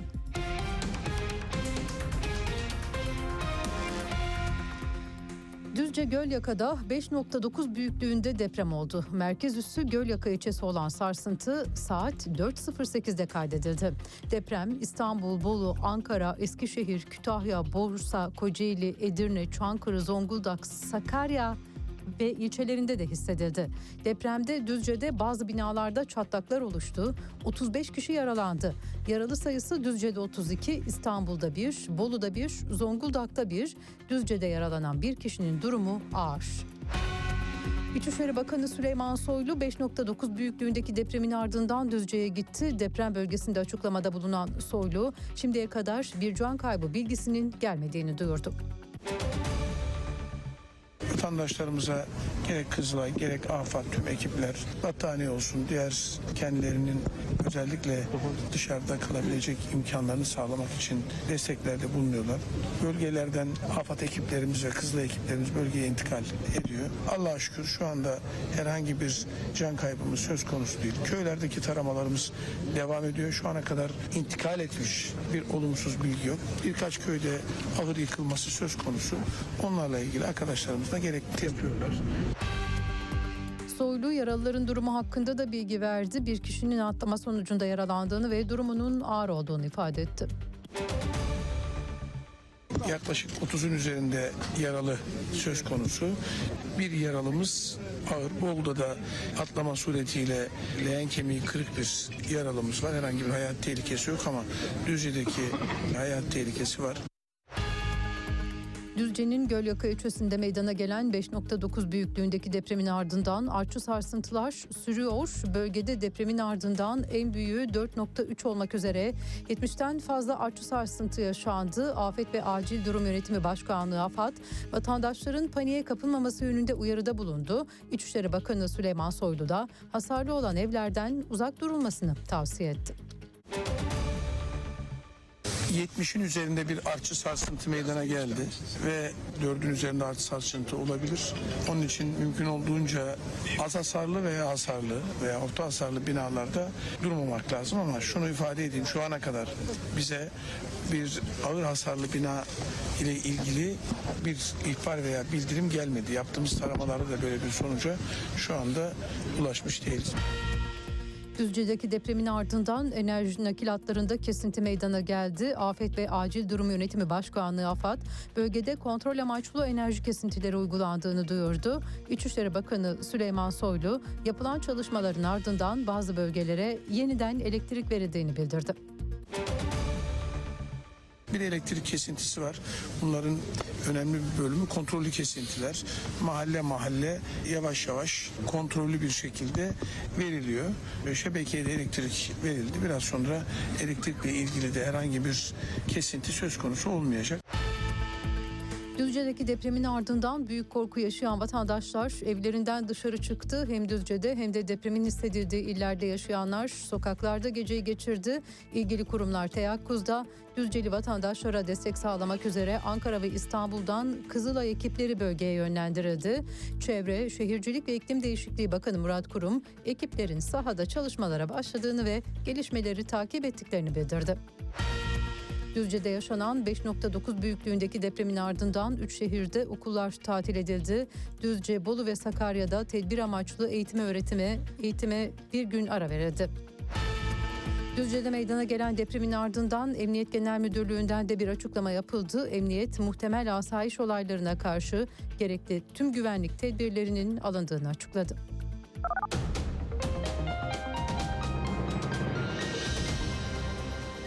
Haberleri sunduk. Gelişmelerle tekrar birlikte olacağız. Hoşçakalın. Radyo Sputnik 5 merkezden karasal yayında. İstanbul 97.8, Ankara 96.2, İzmir 91, Bursa 101.4, Kocaeli 90.2. Karasal yayınlarımızın olmadığı yerlerde tr.sputniknews.com adresinden iOS ya da Android mobil cihazınızdan Sputnik News uygulamasını indirerek dinleyebilirsiniz. Radyo Sputnik. Anlatılmayanları anlatıyoruz. Son dakika haberleri, canlı yayınlar, multimedya ve daha fazlası Sputnik Haber Ajansı'nın web sitesinde. Dünyanın küçük bir parçasını değil, tamamını anlamak istiyorsanız sputniknews.com.tr'yi tıklayın, habersiz kalmayın. Radyo Sputnik artık dünyanın en çok kullanılan sosyal ağlarından biri olan Telegram'da. Hala kullanmıyorsanız önce Telegram uygulamasını mobil cihazınıza yükleyin. Ardından Radyo Sputnik'in Telegram kanalına katılın. Canlı yayınlarımızı ve programlarımızı kaçırmayın. Anlatılmayanları anlatıyoruz. Artık siz de haberin öznesisiniz. Tanık olduklarınızı, yaşadığınız sorunları bildirin, sesinizi kaydedin, gönderin. Telegram, Twitter, Facebook, Instagram ve şimdi de WhatsApp'tayız. Kaydettiğiniz sesi WhatsApp'tan 0505 171 6656'ya gönderin, yayınlansın. Radyo Sputnik. Çok sesli haber radyosu.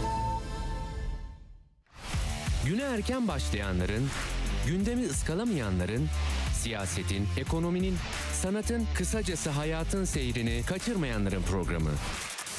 Ali Çağatay'la Seyir Hali hafta içi her sabah 7'den 9'a Radyo Sputnik'te. Evet, yeniden birlikteyiz. Bir telefon bağlantımız daha olacak. Telefon bağlantımız e, yayın planlamamızda 8 haberlerinden sonraya denk getirmiştik. Dolayısıyla birinci bölümde programı neredeyse başlatamadık deprem sebebiyle. Ama depremle ilgili yaptığımız söyleşinin çok ilgi çektiğini gelen mesajlardan anlıyorum. Bence de çok yerinde ve doğru bir isimle konuştuk deprem konusunda. Mümkün olduğu kadar az e, speküle ederek e, bilim e, odağından konuşan bir e, bilim insanıyla konuştuk. Profesör Ahmet Ercan'la. Şimdi yine benzeri bir yayını gerçekleştireceğiz. Bildiğiniz gibi Enerji ve Tabii Kaynaklar Bakanı Fatih Dönmez bir süre önce Türkiye'de elektriği kesik olan iller bazında bazı rakamlar verdi ve İstanbul'da sadece 4 hanenin elektriğinin kesik olduğunu söyledi. Bunun imkansız olduğunu biliyoruz. Hatta imkansız ötesi bir durum olduğunu da biliyoruz ancak elimizde herhangi bir veri yok. Sadece olsa olsa ve tahminlerle belki bir çıkarsama yaparak gerçekte İstanbul'da ve diğer kentlerde elektriği kesik olan kaç hane vardır ya da nedir son durum diye soracağız ve onu da uzman bir isme soracağız. Elektrik Mühendisleri Odası Yönetim Kurulu Başkanı Mahir Ulutaş şu anda telefon hattımızda. Mahir Bey hoş geldiniz. Teşekkür ederim Ali Bey. Sağ olun. İyi yayınlar. Çok teşekkürler. Sizinle aslında geçen hafta konuşacaktık ama sizin e, küçük bazı problemleriniz yani ailesel ya da e, sağlık problemleri olduğunuzu öğrendik. E, geçmiş olsun e, bu arada Teşekkür ederim. Yakınlarınıza. Bugüne kısmetmiş. Bugün konuşuyoruz. Şimdi bize e, soru açık, son derece net. Türkiye'de elektrik e, ab- abonelerinin e, ne kadarının elektriği kesik? Yani bir total sayı da verebilirsiniz. Türkiye genelinde eğer elinizde bu veri varsa. İstanbul'la ilgili veriyi de e, işte olabildiğince gerçeğe yaklaştırarak anlatabilirseniz seviniriz. Çünkü dört hanenin elektriğinin kesik olması hakikaten komik bile değil. Yani ben üzerinde hani düşünmeye bile değer bulmadığım için e, ve herhangi bir rakam telaffuz ede- edemeyeceğimiz için de sizin kılavuzluğunuza başvurduk. Buyurun efendim. Çok teşekkür ederim. Öncelikle ben de Düzce me- merkezli depremde etkilenen bütün vatandaşlarımıza geçmiş olsun diyorum. Sanırım 35 yaralı varmış. Evet. E, her birine acil şifalar diliyorum. E, şimdi ifade ettiğiniz gibi e, aslında biz bu veriyi sadece e, bu veri kamuoyuna açık veriler değil bunlar. Ancak Tabii. mecliste bir e, soru önergesine verilen cevaplardan e, çıkarsama yapabiliyoruz. Evet. Şimdi ifade ettiğiniz gibi CHP Mersin Milletvekili Alpay Andümen'in e, sormuş olduğu soru önergesine verilen cevap aslında Enerji Bakanlığı'nın e, soruyu istediği gibi anladığını e, gösteriyor. Evet. İstanbul'da 4 kişilik e, sadece 4 hanenin enerjisinin kesik olma ihtimali yok. Evet. Ee, 2021 yılında bir başka CHP milletvekilinin vermiş olduğu soru önergesini verilen cevapta aslında biz 2021 yılı itibariyle 3,5 milyon abonenin e, enerjisinin o yıl sonu itibariyle e, şu ya da bu şekilde e, yıl içerisinde bir kere dahi olsa kesilmiş olduğunu biliyoruz. Türkiye geneli için diyorsunuz değil mi Türkiye efendim? geneli. Evet. Yılda Evet, 2 sanırım- 2,5 milyon aboneden bahsediyoruz. Evet. Ee, sanırım artık enerji fiyatlarının artması ve artık enerji yoksulluğunun bütün halk için e, ciddi bir krize dönüşmüş olması, bir vaka olması nedeniyle Enerji Bakanlığı artık 2022 yılı içerisinde verilen soru önergelerine daha farklı bir strateji izliyor. Ve soruyu anladığı şekilde e, ve semantik bir takım e, tartışmalara e, neden olacak şekilde biraz manipüle edici bir cevaplar veriyor. Evet. Burada e, gördüğümüz kadarıyla e, bakanlığın vermiş olduğu cevap sorunun sorulduğu an itibarıyla Evet. enerjisi O gün yani örneğin 20 Kasım'sa 20 Kasım tarihi itibariyle. Evet peki. Dolayısıyla hani kümülatif o dönem içerisindeki e, kesintileri ifade etmiyor. Evet. Ee, şimdi 2020 ve 21 yılları içerisinde e, yaklaşık 3,5 milyon abonenin e, enerjisinin kesik olduğunu biliyoruz. E, 2022 yılı içinde benzer bir yakınsamayla e, yine 3,5 milyon abonenin yıl sonu itibariyle enerjisinin şu ya da bu şekilde kesileceğini e, tahmin etmek e, çok yanlış olmaz. Evet. Peki. Ee, tabii aslında durumu daha vahim kılan başka e, parametreler ve gerçekler var. Mesela Ee, şimdi biliyorsunuz artık e, son 2022 yılı içerisinde e, meskenlerde yüzde yüze yakın hatta yüzde 109 oranında sanayide yüzde 400 tarımda yüzde 150 gibi oranlarda elektrik fiyatlarına ciddi zamlar yapıldı. Evet. Ve e, şu an için artık sadece elektrik e, faturası asgari ücretin yüzde sekizine gelmiş durumda. Minimum tüketim açısından düşünürsek dahi. E, ve Aile ve Sosyal Hizmetler Bakanlığı'nın 3294 sayılı e, Sosyal Yardım ve Dayanışmayı Teşvik Kanunu kapsamında 2021 yılı içerisinde 1.8 milyon hanenin yardım aldığını biliyoruz. Ve bu hanelere elektrik faturalarında da yardım yapılıyor. Evet. Ve aslında enerji yoksulluğu o kadar büyük bir gerçek ki şu an Türkiye toplumunun e, yani o- o- 38 milyon hane var şu an Türkiye'de. Evet. Yaklaşık 2 milyon haneye e, enerji faturalarını ödeyemediği için mutlak yoksulluk koşullarında olduğu için halkımız devlet e, kısmi de olsa e, yardım yapmak zorunda kalıyor. Evet. Yani bu enerji kesintilerini, abonelerin elektrik kesintilerini düşünürken biz aslında mutlak yoksulluk koşullarındaki halkımıza devletin yapmış olduğu kısmi ödemeyi de düşündüğümüzde aslında tablonun korkunç bir tablo olduğunu söyleyebiliriz. Yani 2 milyon haneye e, devletin kısmi de olsa yatırım yapmış, e, yardım yapmış olmasına rağmen e, 2021'de 3,5 milyon abonenin enerjisi kesilmiş durumda. Evet. Yani diyorsunuz ki bir de eğer bu yardım olmamış olsaydı muhtemelen rakam 5 milyon civarında olabilirdi. Evet, Evet. ne yazık. Evet. Peki. Ee, yani toplumun %60'ının yani Türkiye toplumunun %60'ının asgari ücret ve altında bir hane gelirine sahip olduğunu düşünürsek şu an e, enerji pahalılığı ve enerji ki artık e, elektrik günümüz toplumu için bir temel altyapı hizmetidir, bir insan hakkıdır ele- elektriğe erişim.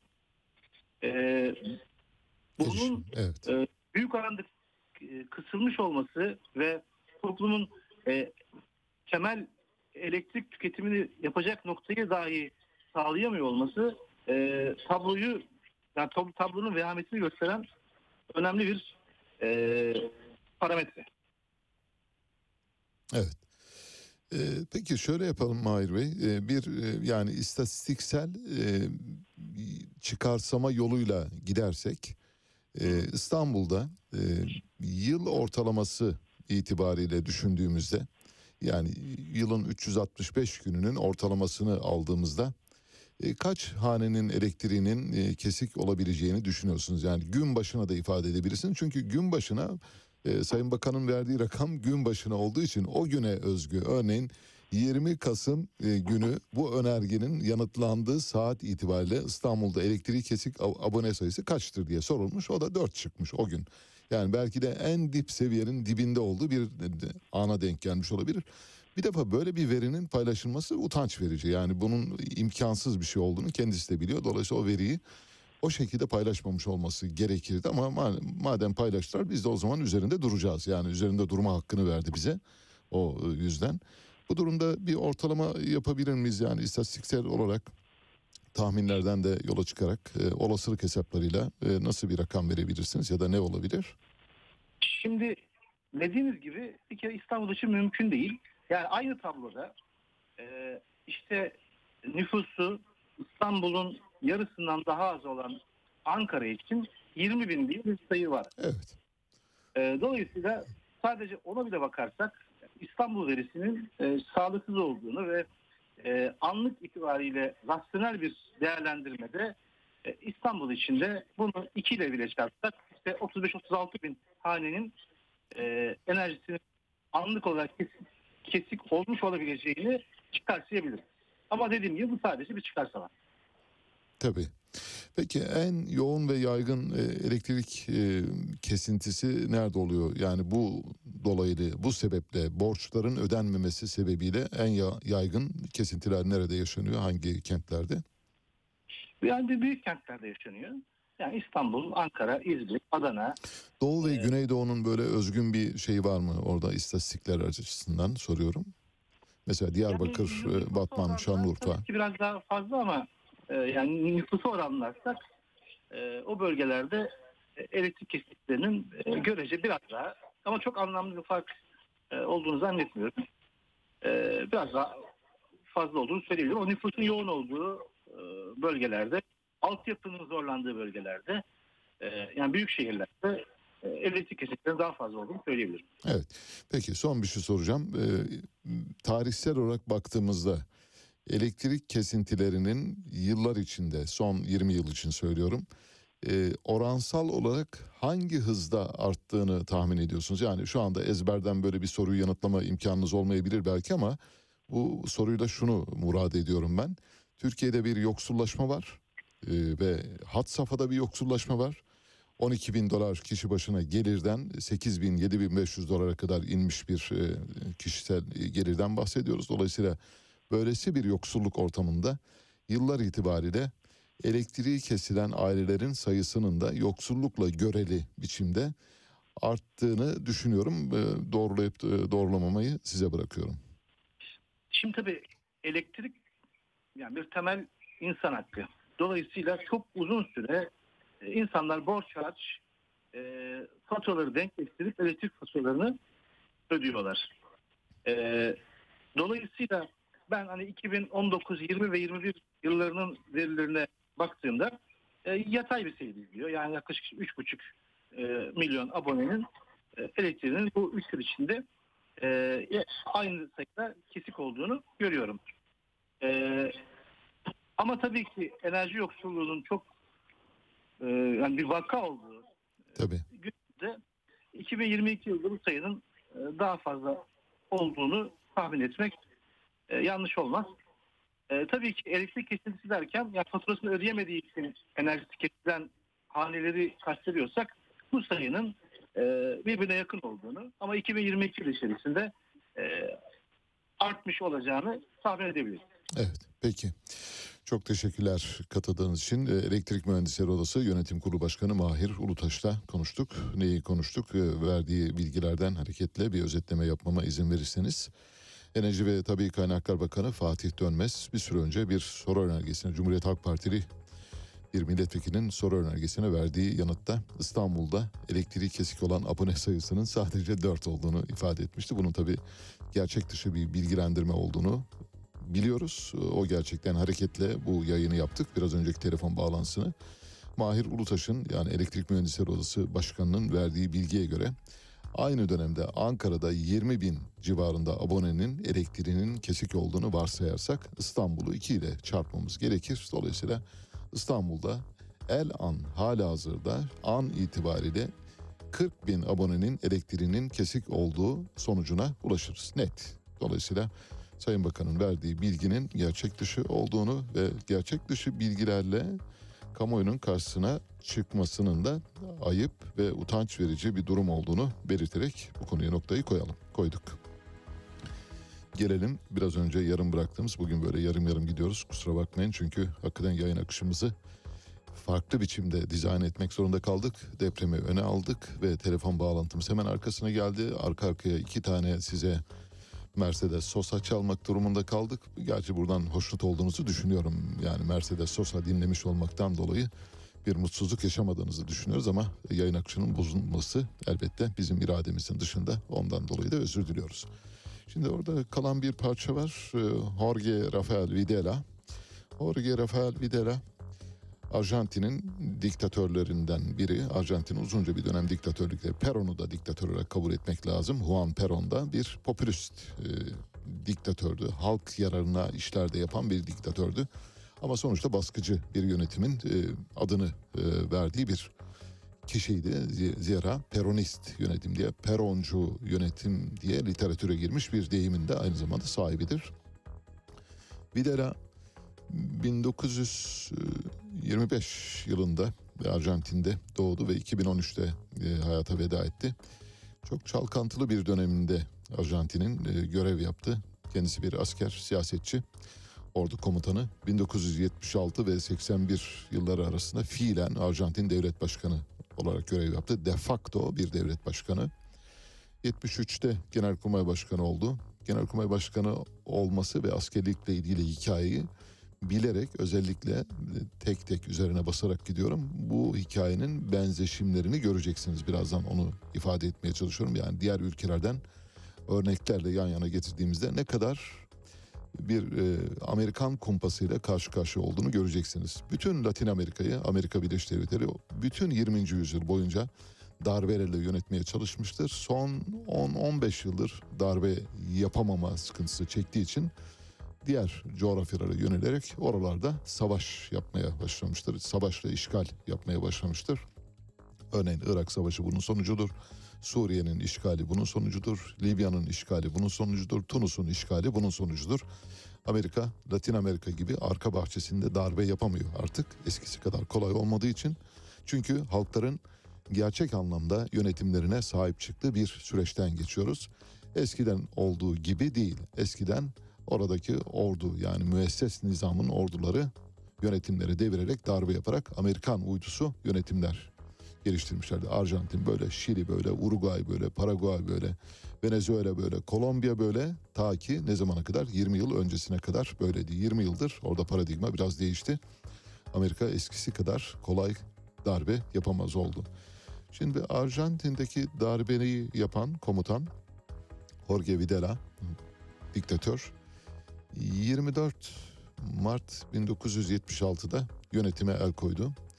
Kendisi bir e, ordu komutanıydı ve Peron'u görevinden uzaklaştırarak iş başına geldi. Ulusal Kongre'nin çalışmalarını durdurdu önce meclisi. Bizde de olmuştur biliyorsunuz. Ee, Büyük Millet Meclisi kapatıldı. Yasama yetkilerini 9 kişiden oluşan bir askeri komisyona devretti. Türkiye'de de 5 kişilik bir milli güvenlik komitesi vardı. Onlar yönetiyordu. Bu darbenin oluş biçimiyle Türkiye'deki ve Mısır'daki darbenin oluş biçimi arasındaki paralelliklere lütfen dikkat ediniz. Mesela Videla'nın ordu komutanlığından genelkurmay başkanlığına gelişi tamamen bir sıra düzen içinde olmamıştır. Yani hiyerarşik düzenin dışında atipik bir yolla olmuştur. Kenan Evren'in genelkurmay başkanı olması da öyledir. General Abdülfettah El Sisi'nin de genelkurmay başkanı olması yine aynı şekilde hiyerarşik sistemin dışında bir yolla gerçekleşmiştir. Amerika'nın öngördüğü bir plan çerçevesinde olmuştur. Mesela Kenan Evren normal şartlarda askeri hiyerarşi çalışmış olsaydı, ordunun kendi içindeki dikey hareketlilik çalışmış olsaydı asla Genelkurmay Başkanı olamayacaktı. Muhtemelen Ege Ordu Komutanlığından hadi bilemediniz Kara Kuvvetleri Komutanlığından emekli olacaktı ama Amerika onu hazırladığı için Genelkurmay Başkanlığına kadar yolunu açtı. Tıpkı Mareşal Abdülfettah El Sisi'nin yolunu açması gibi. Amerika istediği takdirde istediği askeri Genelkurmay Başkanı yapabiliyor ve sonra da darbe yaptırarak onlar vasıtasıyla yönetebiliyor. Videla da bunlardan bir tanesi. Amerika'nın yolunu açtığı isimlerden biri. Kenan Evren'in hikayesiyle çok benzeşiyor. El Sisi'nin hikayesiyle çok benzeşiyor. Amerika'nın askeri darbelerle yönettiği ülkelerde Salvador'un, Costa Rica'nın, Guatemala'nın, Honduras'ın kaderindeki benzeşimlerle arasındaki paralelliklere lütfen dikkatinizi çekmek istiyorum. Hatırlarsanız John Perkins'in bir ekonomik tetikçinin itirafları kitabında sözünü ettiği Amerika deviremediği yönetimleri işgal ederek ele geçiriyor. Eğer bir ülkeye istediği yaptırımları yapamazsa, bir ülkeye istediği altyapı yatırımlarını götüremezse o ülkenin önce önce ordusu üzerinden hareket ediyor ve sivil yönetimlere suikastler düzenletiyor. Eğer suikastlerden sonuç alamazsa milli ordusu kuvvetliyse milli ordusuna darbe yaptırarak siyasi yönetimi ele geçiriyor. Bunu da yapamazsa Irak'ta olduğu gibi Suriye'de olduğu gibi bizzati kendisi işgal ederek duruma el koyuyor. Videla da öldükten sonra mahkum edildi aslında. Yani ölmeden birkaç ay önce bir hapis cezasına çarptırıldı. Ne kadar benzeştiğine dikkatinizi çekmek istiyorum. Kenan Evren de ölmeden birkaç ay önce mahkumiyet ve kararı verilmişti hakkında. Yani kalan cezasını şu anda mezarında çekiyor diyebiliriz. Videla da aynı şekilde kalan cezasını mezarında çekmek üzere öylesi bir planlama çerçevesinde Amerikan planlaması çerçevesinde şu anda aramızda değil. Evet peki gelelim futbolla ilgili. Futbolda biliyorsunuz 18 Aralık'a kadar Dünya Kupası'ndaki sonuçları sizinle gün gün paylaşmaya başlayacağız, başlayacağız demiştik. A grubunda yapılan maçlar var, B grubundaki maçlar var ve C grubu maçları var. D, E ve F grubunda henüz maçlar e, oynanmadı. Affedersiniz e, E ve F grubunda henüz maçlar oynanmadı. Onlar bugün oynanacak. Şimdi A grubundaki maçlar sonunda Hollanda lider durumda. A grubunda Hollanda, Ekvador, Senegal ve Katar var. Bildiğiniz gibi Ekvador olağanüstü bir e, galibiyetle ev sahibi Katar'ı eze eze yendi desek yeridir. A grubunda Hollanda lider 3 puanla Ekvador'un da 3 puanı var. Senegal ve Katar'ın puanı yok. B grubunda lider İngiltere. İngiltere'nin 3 puanı var. Bu grupta Galler, Amerika Birleşik Devletleri ve İran var. Ve Amerika Birleşik Devletleri ile İran maçını izleyenler varsa İran'ın aslında fena sayılmayacak bir takım çıkardığını gördük ama e, tabii açık bir mağlubiyet yaşadı o ayrı. Şu anda İran'ın B grubunda 0 puanı var. İngiltere'de 3 puanla lider konumunda. C grubunda belki de günün sürprizi hatta kupanın sürprizi hatta tüm zamanlar itibariyle bütün algoritmaları değiştirecek olan sürpriz dün yaşandı. Suudi Arabistan'la Arjantin milli takımı karşı karşıya geldi. Messi'li Arjantin'i Suudi Arabistan takımı darmadağın etti. 2-1 yendi ama olağanüstü bir başarı var. Bu başarının arkasında da büyük bir teknik direktör var. Hani Türkiye teknik direktör sıkıntısı çekiyorsa mesela gözünü doğru yerlere çevirmiş olsaydı şu anda Jorge Renard bizim teknik direktörlerimizden biri olurdu takımımızın ya da milli takımın teknik direktörü olabilirdi. Dünkü maçtan sonra Suudi Arabistan 3 puanla C grubunun lideri oldu. Polonya 1 puana sahip ikinci sırada, Meksika 1 puana sahip üçüncü sırada ve yılların Arjantin'i ve favorisi kupanın e, öncü ismi olarak gösterilen ve kupayı mutlak surette evine göndermesi götürmesi beklenen Arjantin 0 puanda Messi adeta yıkılmış durumda. D grubundaki maçlara da bakalım. D grubunda Fransa, Tunus, Danimarka ve Avustralya var. Burada da bir sürpriz var. Fransa 3 puanla lider. E, Tunus 1 puana sahip. Danimarka 1 puana sahip. Avustralya'nın hiç puanı yok. 0 puanlı. Dolayısıyla normal şartlarda Tunus'un e, 0 puana sahip olması gerekirken burada da sürpriz olduğu için dünkü maçlarda orada da farklı bir sonuç var. E ve F gruplarında henüz ma- maçlar oynanmadı. Costa Rica, Almanya, Japonya ve İspanya E grubunda bulunuyor. F grubunda da Belçika, Kanada, Hırvatistan ve Fas bulunuyor. Dünkü maçlara bakarsak e, G ve H gruplarında da keza henüz maç oynanmadı onu da söyleyelim. Arjantin dediğimiz gibi 2-1 Suudi Arabistan'a yenildi. Olağanüstü bir oyun taktiği sergiledi Suudi Arabistan milli takımı ama teknik direktörün olağanüstü becerisinden dolayı Dünün sürprizlerinden biri de bence Tunus'ta Danimarka arasındaki maçtı. Tunus'ta Danimarka 0-0 berabere kaldı. Danimarka açık ara favori gösteriliyordu. Olmadı. Meksika ile Polonya'da biri berabere kaldılar. Orada bir sürpriz yok. Fransa Avustralya'yı 4-1 yendi. Orada da bir sürpriz yok. Ve bugün oynanacak maçları da söyleyelim takip edenler için. Bugün saat 13'te Hırvatistan Fas maçı var. Yine saat 16'da Almanya Japonya maçı oynanacak. 19'da saat 19'da İspanya Costa Rica maçı var. Ve 22'de de Belçika Kanada maçı var. Meraklı izleyicilerimize duyurmuş olalım Dünya Kupası'nı izlemek isteyenler için. Dünkü maça dönelim biraz. Dünkü maç üzerinde çok konuşulası bir maç. Kendisi bir Fransız teknik direktör Suudi Arabistan milli takımının başında. Fransızlar onu şöyle telaffuz ediyorlar. Yani mümkün olduğu kadar becermeye çalışan Hervé Renard diyorlar. Bildiğimiz Hervé Renard. Yani İngilizcesini söylersek Hervé Renard. Bundan sonra Hervé Renard demeyeceğim. Hervé Renard. Hervé Renard o kadar başarılı ve iyi bir kariyere sahip bir teknik direktör ki dünkü maç olmasaydı muhtemelen hala o düşük profilli teknik direktörler arasında yer alacaktı. Oysa kariyerinde müthiş başarılar var. Müthiş. Birazdan bahsedeceğim. Örneğin fil dişi sahiline Ivory Coast diye bildiğimiz ülkenin takımını Afrika Kupası şampiyonu yaptı. Ondan önce de yine şampiyonlukları var. O şampiyonluklardan sonra Suudi Arabistan milli takımının başına geldi. Son derece kendine güvenli, olağanüstü. Üstelik de genç, 68 doğumlu. Yani bir teknik direktör için çok daha uzun yıllar görev yapabilecek e, kapasitede ve zindelikte olduğunu söyleyebiliriz. Zaten teknik direktörlüğün bir e, kimya işi olduğunu dün kanıtladı. Bir kimya, fizik ve matematik işi olduğunu dün kanıtladı. Öyle hani goy goyla hadi hadi aslanlarım hadi koçlarım falan diyerek Fatih Terim üslubuyla teknik direktörlük yapılmayacağını dün bize kanıtladı bir kez. Kendisi 2012 Afrika Uluslar Kupası'nı Zambiya teknik direktörü olarak tamamladı.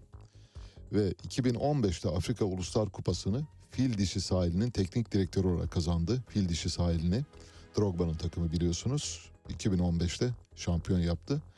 Sonra Suudi Arabistan'a geldi. 2022 Dünya Kupası'nda şu anda Suudi Arabistan'ın başında ve dünkü maçta müthiş bir taktik uyguladı ve Arjantin'i 2-1 yere serdi. Adeta Arjantin şu anda Messi'nin dün maçtan sonra maçın yani son düdüğü çaldıktan sonraki haline baktım. Çok acınacak durumdaydı. Öyle bir duruma düşmesine de üzüldüm şahsen. Çünkü büyük bir oyuncu. Elbette mağlubiyetin kendisinin hak etmediği bir şey olduğunu düşünüyor. Ayrıca böylesi bir mağlubiyete alışkın olmadıklarını da biliyoruz. Hervé Renard şöyle bir taktik uyguladı. Oyuncularını olağanüstü bir defans modeliyle sahaya yaydı.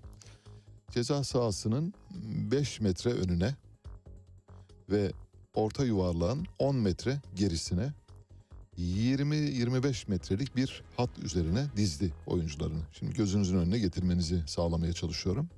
Ceza sahasının 5 metre önü, orta yuvarlağında 20 metre kadar berisine bir hat kuruyor. İşte 10 oyuncuyu oraya diziyor. Tabii belli bir diziliş içinde. Ve ip gibi neredeyse birbirlerine kementle bağlanmış gibi, kemerle bağlanmış gibi kopmadan oynadılar. Arjantin bu taktik yüzünden ve bu taktiği sezemeyen Arjantin teknik direktörü yüzünden Arjantin milli takımı defalarca offside'a düştü. Defalarca offside'a düştü.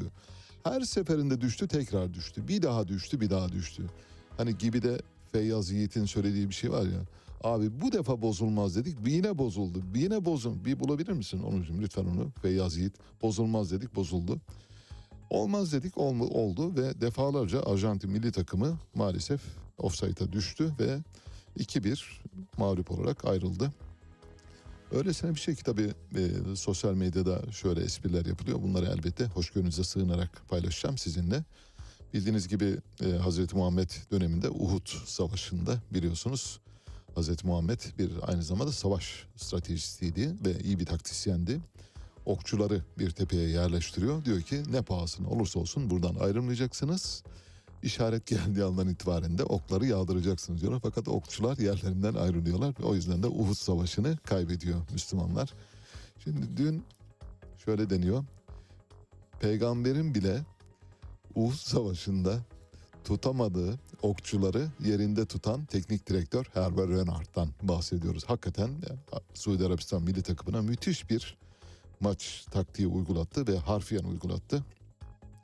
Kendisi bundan böyle yine sosyal medyadaki esprilerden yola çıkarak söylüyorum. Bana ait değil e, patenti sosyal medyadaki yazar çizerlere ait. Diyor ki bundan sonra tıpkı Sir Alex Ferguson'a verilen ünvanda olduğu gibi kendisine Sir demeyeceğiz. Hacı Herbert Renard diyeceğiz. Hacı Herve Renard. Bundan sonra adını öyle bileceğiz diyor.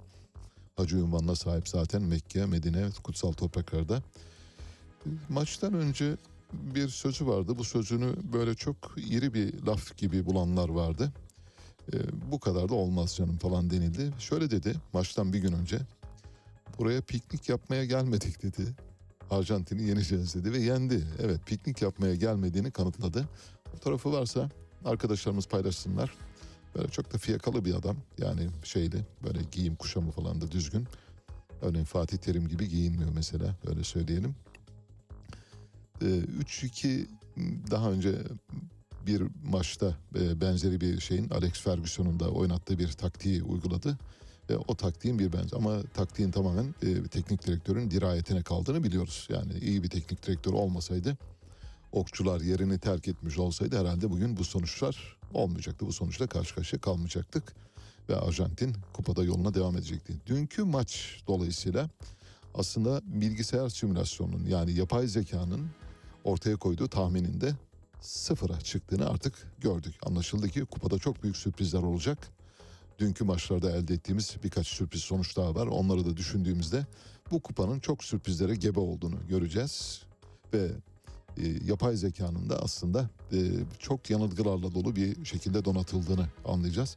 Mesela yapay zekanın Hervé Renard'ı oyun planına dahil etmediğini ya da onu bir faktör olarak oyun planına dahil etmediğini anlıyoruz. Eğer Hervé Renard'ı oyun planına dahil etmiş olsaydı Senegal'i şampiyon yapmış, fil dişi sahilini şampiyon yapmış, Zambiya'yı şampiyon yapmış bir teknik direktörden bahsediyoruz.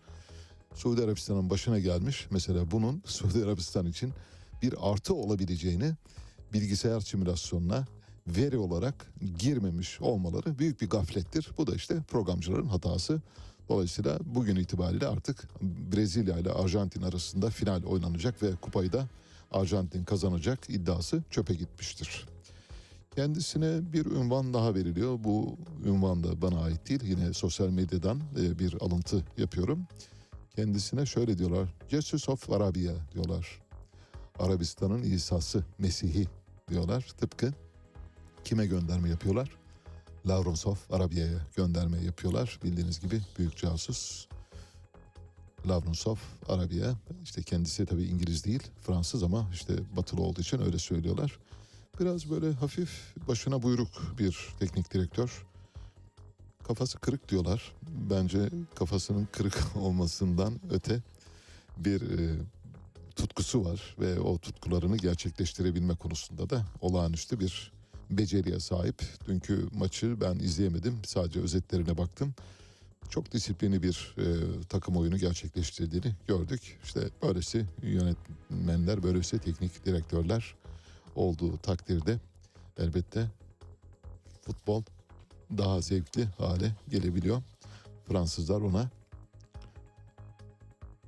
Ehwe Renard diyorlar. Hervé Renard. Hervé Renard'ı kutluyoruz. Suudi Arabistan dünkü galibiyet nedeniyle bugünü resmi tatil ilan etti. Çünkü Suudi Arabistan'da şunda şu anda herkes çocuklar gibi şen. Peki küçük bir ses kaydı dinle. Bulduk mu Feyyaz Yiğit'i? Peki Feyyaz Yiğit'i dinleyelim. Bu, bu defa olmaz dedik diyor. Bu defa yanlış olmaz. Bu defa olmaz dedik. Bu kadar da bozulmaz dedik. Yine bozuldu. Yine olmaz dedik. Yine bozuldu diyor. Bakın işte yine olmaz dedikleri o offside pozisyonlarının defalarca olmasını aslında Feyyaz Yiğit'in bu esprisinde görebiliriz. Öyle böyle değil. İnanılmaz bozdu. Çok fazla bozdu yani. Öyle bir, o kadar bozdu. Önünü alamadık öyle kötü bozdu yani. Bozdu, bozdu, bozdu. Bir yerden sonra bozmaz diye bekledik. Daha da bozdu. Artık bozmasın dedik, iyice bozdu. Artık inanamadık. Bozdu, bozdu, gitti. Daha nasıl bozulur ya dedim. Bu kadar daha fazla bozulmaz herhalde dedim ben. Ben bir yerde duracak onun bozulması diye bekledim ama gene bozdu. Evet bozmaz bozmaz bozmaz dedik yine bozdu. Ama bu defa bozmaz dedik yine bozdu diyor. İşte dünkü Hervé Renard'ın offside pozisyonunu bir defa bile Arjantin milli takımının teknik direktörü boşa çıkaramadı. Anlayamadı belki de yani bunun bir taktik olduğunu sezememiş bile olabilir. Çünkü kendine o kadar güvenen bir takım ki böyle bir takımın Suudi Arabistan'dan iki gol yemesi asla mümkün değil. Hatta bu arada maçı izleyenlerden duyduğum kadarıyla aktarayım. Suudi Arabistan'ın galiba sayılmayan golleri de var. Ve ayrıca e, Arjantin'in attığı golün de offside olduğunu ileri sürenler var ama maçı izlemediğim için sadece yorumları aktarıyorum bilemiyorum. Ben e, diyenlerin sadece yorumlarını size aktarıyorum. Peki kupadan çıktık yavaş yavaş nereye doğru gidiyoruz? İstanbul'da kentsel dönüşüm kapsamında deprem malum gündemimizde yıkılması planlanan riskli binalarda oturan ailelere yapılacak kira yardımı 1500 liradan 4500 liraya çıkarılsın diye İstanbul Büyükşehir Belediyesi'nin Cumhuriyet Halk Partili ve İyi Partili üyeleri bir önerge verdiler. Bu önerge AK Partililerin oylarıyla reddedildi. Nasıl? Tam da böyle cuk oturdu, yerine geldi. Düzce'de deprem olmuş. İnsanlar şu anda sokakta. Can güvenliği yok. Oturdukları evlerin ne kadar dayanıklı olduğu konusunda bilgileri yok. Ve evlerinden çıktıkları takdirde belediye kentsel dönüşüm kapsamında onlara ev yapacak. Ev yaparken de kira yardım olarak 1500 lira değil 4500 lira verelim diye önerge getiriyor belediye. Ama AK Partililer hayır diyorlar. Çünkü vatandaş yararına olsa da Cumhuriyet Halk Partisi ve İyi Parti'nin yararına olan hiçbir şeye evet demeyiz. Gözü kapalı hayır diyebiliriz deriz dediler bir kez daha.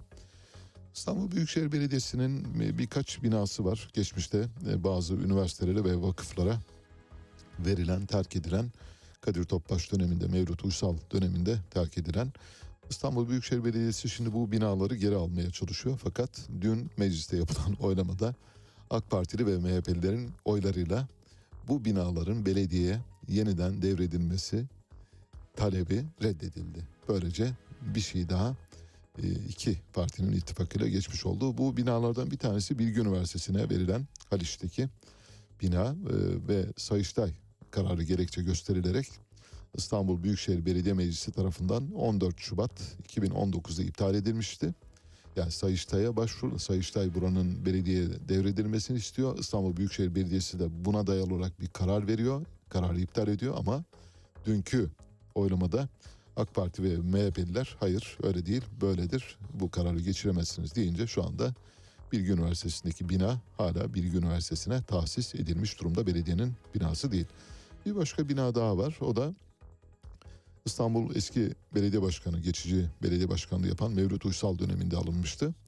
Fatih Belediyesi'nin binası Fatih Sultan Mehmet Vakıf Üniversitesi'nin mütevelli heyet başkanlığına tahsis edilmiş durumda. O binada Büyükşehir Belediyesi'ne ait ama verilmiyor. Fatih Belediyesi orayı tepe tepe kullanıyor. Mareşal Abdülfettah El Sisi, Mısır'ın de facto lideri darbeci general Mareşal. Cumhurbaşkanı Erdoğan'la el sıkıştı. Bu el sıkışma olayı havuz medyasında kimi kalemlerce övüldü, sitayişle karşılandı, kimi kalemlerce hafif böyle bu kadar da olmaz ki kardeşim yollu, mahcup mesajlarla karşılandı. İkiye ayırıyoruz. Bir mahcup bir şekilde bu kadar da olmaz ki kardeşim diyenler var. Bir de tabii ki çok iyi oldu. Cumhurbaşkanı elbette doğru yaptı. Yapması gereken buydu zaten. Dün dündür, bugün bugündür falan diyenler var. İkiye ayırdık. Arada bir kulvar var. Şimdi o kulvara birini sokuyoruz. Kim? Ahmet Hakan. Ahmet Hakan bildiğiniz gibi Cumhurbaşkanı'nın katıldığı bir röportajda ne demişti Cumhurbaşkanı?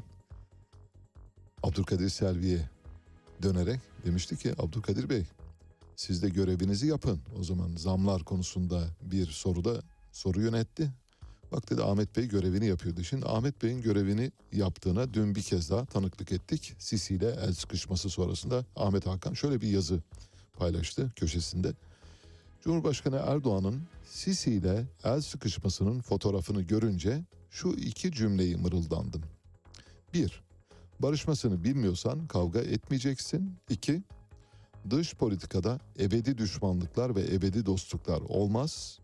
Birincisini rahmetli babamdan öğrendim. İkincisini de muhalif dış politika yorumcularından. İmza Winston Churchill. Evet. Ahmet Hakan tabii. İroni yapıyorum. Evet diyor ki doğru yapıyor. Yani eğer bir adam barışacaksa kavga da eder. Yeter ki barışmasını bilsin diyor. Yani dönebilirsiniz diyor. İstediğiniz kadar dönebilme hakkı var diyor. 360 derece fır fır fır dönebilirsiniz demek istiyor. Ahmet Hakan görevini yapmaya devam ediyor. Devlet Bahçeli Sayın Cumhurbaşkanımızın Mısır Cumhurbaşkanı Sisi ile kurduğu temas doğru bir temastır. Beşar Esad'la da görüşme vasatı açılmalı. Terör örgütlerine karşı ortak bir irade oluşturulmalıdır. Devlet Bahçeli bence de facto Cumhurbaşkanı olarak görev yapıyor. Devlet Bahçeli'nin söylediği her şey anında hayata geçiriliyor, icra makamına getiriliyor. Devlet Bahçeli'nin söylediği hiçbir şeyin bugüne kadar yerine getirilmediği olmamıştır. Devlet Bahçeli'nin destek verdiği bürokratlar kendilerini o kadar sağlam, o kadar güvende hissediyorlar ki Cumhurbaşkanının desteklediği bürokratlardan bile daha iyi durumdalar. arkasında Devlet Bahçeli olanın asla sırtı yere gelmez. Net söylüyoruz.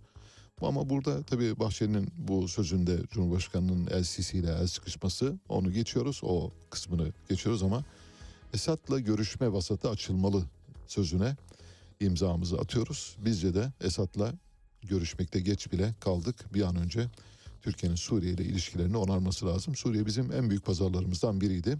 2010'da Suriye'de iç savaş başlamadan önce Türkiye'nin 3 ihraç pazarı şöyle sıralanıyordu. 1 numara İngiltere, 2 numara Irak, 3 numara Suriye'ydi. 3 numaralı pazarımızdı. Biz 3 numaralı pazarımızı ve 2 numaralı pazarımızı dolaylı, dolaylı olarak birbirine bağıntılı olduğu için kaybettik. O günden bugüne de doğrultamadık. Şimdi üstelik de bu iki pazara yani Suriye ve Irak pazarına büyük bir dış ticaret fazlasıyla girmiştik. Yani sattığımızdan daha azını alıyorduk ya da aldığımızın çok çok fazlasını satabiliyor durumdayız. Almanya ile de dış ticaretimiz iyi, İngiltere de iyi, Amerika ile de iyi, fena değil, Fransa ile de iyi ama mesela Almanya dış ticaretimiz neredeyse kafa kafayadır. İngiltere'ye çoğu zaman bir fazla veriyoruz ama çok küçük fazlalardan bahsediyoruz. Böyle 10 milyon dolarlar seviyesinde fazlalardan bahsediyoruz milyar dolarların içinde. Fakat Irak ve Suriye pazarına açık ara dış ticaret fazlası verdiğimiz halde bu pazarları kendi elimizde yok ettik. Cumhurbaşkanı Erdoğan'ın ve o dönemin başbakanı Ahmet Davutoğlu'nun attığı yanlış adımlar yüzünden biz bu iki pazarı kaybettik. Şimdi Devlet Bahçeli Suriye ile ilişkilerin yeniden kurulması gerektiğini söylüyor. Yüzde yüz katılıyorum ve Devlet Bahçeli'nin bu tezini destekliyorum. Bahçeli tüm öğretmenler kadroya geçirilmeli dedi. Demin ne söylemiştik? De facto Türkiye Cumhuriyeti Cumhurbaşkanı Doktor Devlet Bahçeli der ki tüm öğretmenler kadroya geçirilmeli. Yarın öbür gün göreceksiniz kanun teklifi gelecek ve bütün öğretmenler 500 bin civarında kadroya geçmesi beklenen sadece öğretmenler değil yani sözleşmeli çalışan 500 bin kişiden bahsediyoruz. Bunun bir bölümü öğretmen. Hepsinin kadroya geçirildiği bir dönem olacak. Bahçeli öyle öngördüğü için e, mutlak surette gerçekleşecektir. Bahçeli'nin söylediği her şeyin, Sayın Devlet Bahçeli'nin söylediği her şeyin çok kısa bir vade içinde ve anında olduğu gibi tartışılmaksızın geçtiğini biliyoruz. Yine Devlet Bahçeli şöyle dedi, sürekli zam yapan zincir marketlerin FETÖ ile irtibatlarının araştırılması gerektiğini düşünüyorum. Şimdi bu üç harfli marketlerde muhtemelen bu gece büyük bir deprem olmuştur. Üç harfli marketlerin sahipleri gece yatamamış olabilirler. Hepsine bir titreme geldiğini düşünüyorum. A101'lere, BİM'lere, şoklara, şunlara bunlara Devlet Bahçeli talimat verdi. FETÖ ile bağlantıları. Olabilir mi? Bilmiyorum. Araştırması gerekir mi? Elbette araştırması gerekir. Bir suistimal var mıdır? Olabilir. Suistimal varsa cezası verilmeli midir? Sonuna kadar elbette. Yani ruhsatlarının iptaline varıncaya kadar bir süreç takip edilmelidir. Türkiye'nin attığı olumlu bir adım var. Bu adımı Cumhuriyet Halk Partili milletvekilleri maalesef hep muhalefet gözüyle baktıkları için yanlış yerden bakıyorlar. Bu adımı olumlu görmediler Cumhuriyet Halk Partili milletvekilleri. Şöyle dediler. Konu şu. Toprak Mahsulleri Ofisi Suriye'ye hibe etmek üzere 20 bin ton buğday, ekmeklik buğday unu ihalesi açtı. 20 bin ton. Suriye'deki yoksul insanlara göndermek üzere. Hibe, karşılıksız. Mesela bu yardımın insan haklarıyla, insan hakları ölçeğiyle baktığımızda yanlış olan bir yanı var mıdır? Hayır. Muhalefetin sırf muhalefet yapabilmek için böylesi konularda bile terse düştüğünü görüyoruz, ters köşeye.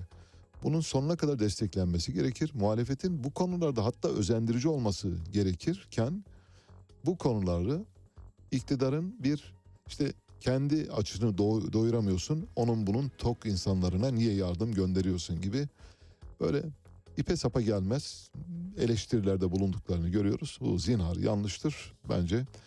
Hükümetin ve Sayın Cumhurbaşkanı'nın aldığı karar son derece yerindedir. 20 bin ton ekmeklik buğday unuyla ilgili ihale açıldı. Yakın bir zamanda Suriye halkıyla buluşacak oradaki aç ve yoksul insanları biz insanlık adına korumakla yükümlüyüz aynı zamanda. İnsanlık sadece kendi vatandaşlarımızı korumakla sınırlı değildir.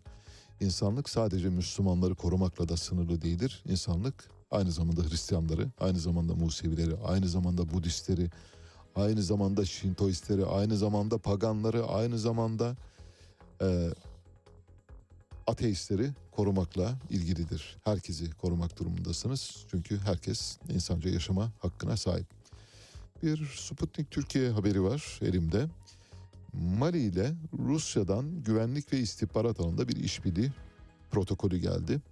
Bildiğiniz gibi Mali'de 2021 yılının başında bir askeri darbe olmuştu. Bu askeri darbeyi örgütleyen ülkeler arasında Türkiye ve Rusya gösteriliyor.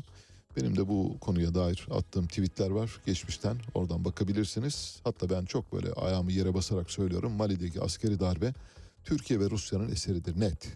Nokta hiç tereddütsüz. Askeri darbeyle iş başına gelen yönetimlerin şu anda arka planında Türkiye ve Rusya vardır. İşte Rusya şu anda o adımlardan birini atıyor. Türkiye'nin de bu konuda sağlam adımları var söylüyorum. Destekleyici olduğunu söyleyebilirim. Zira bugüne kadar Fransızlar sömürüyordu. En azından Fransızların sömürü anlayışının dışında bir yaklaşımla bu ülkelere yatırım yapma iştahı içinde olan ülkelerden bahsediyor. Türkiye mesela bunlardan biri. İşte Rusya bunlardan biri. Tunus bunlardan biri olabilir. Mısır bunlardan biri olabilir. Bu yüzden bu adımın yerinde olduğunu düşünüyoruz. Mali Güvenlik Bakanlığı'ndan yapılan açıklamada Bakan Davut Ali Muhammedine Rusya İçişleri Bakanlığı'nın davetiyle Moskova'ya resmi bir ziyarette bulundu. Açıklamada iki ülkenin güvenlik alanında işbirliğini artırma konusunda mutabık kaldıkları bildirildi.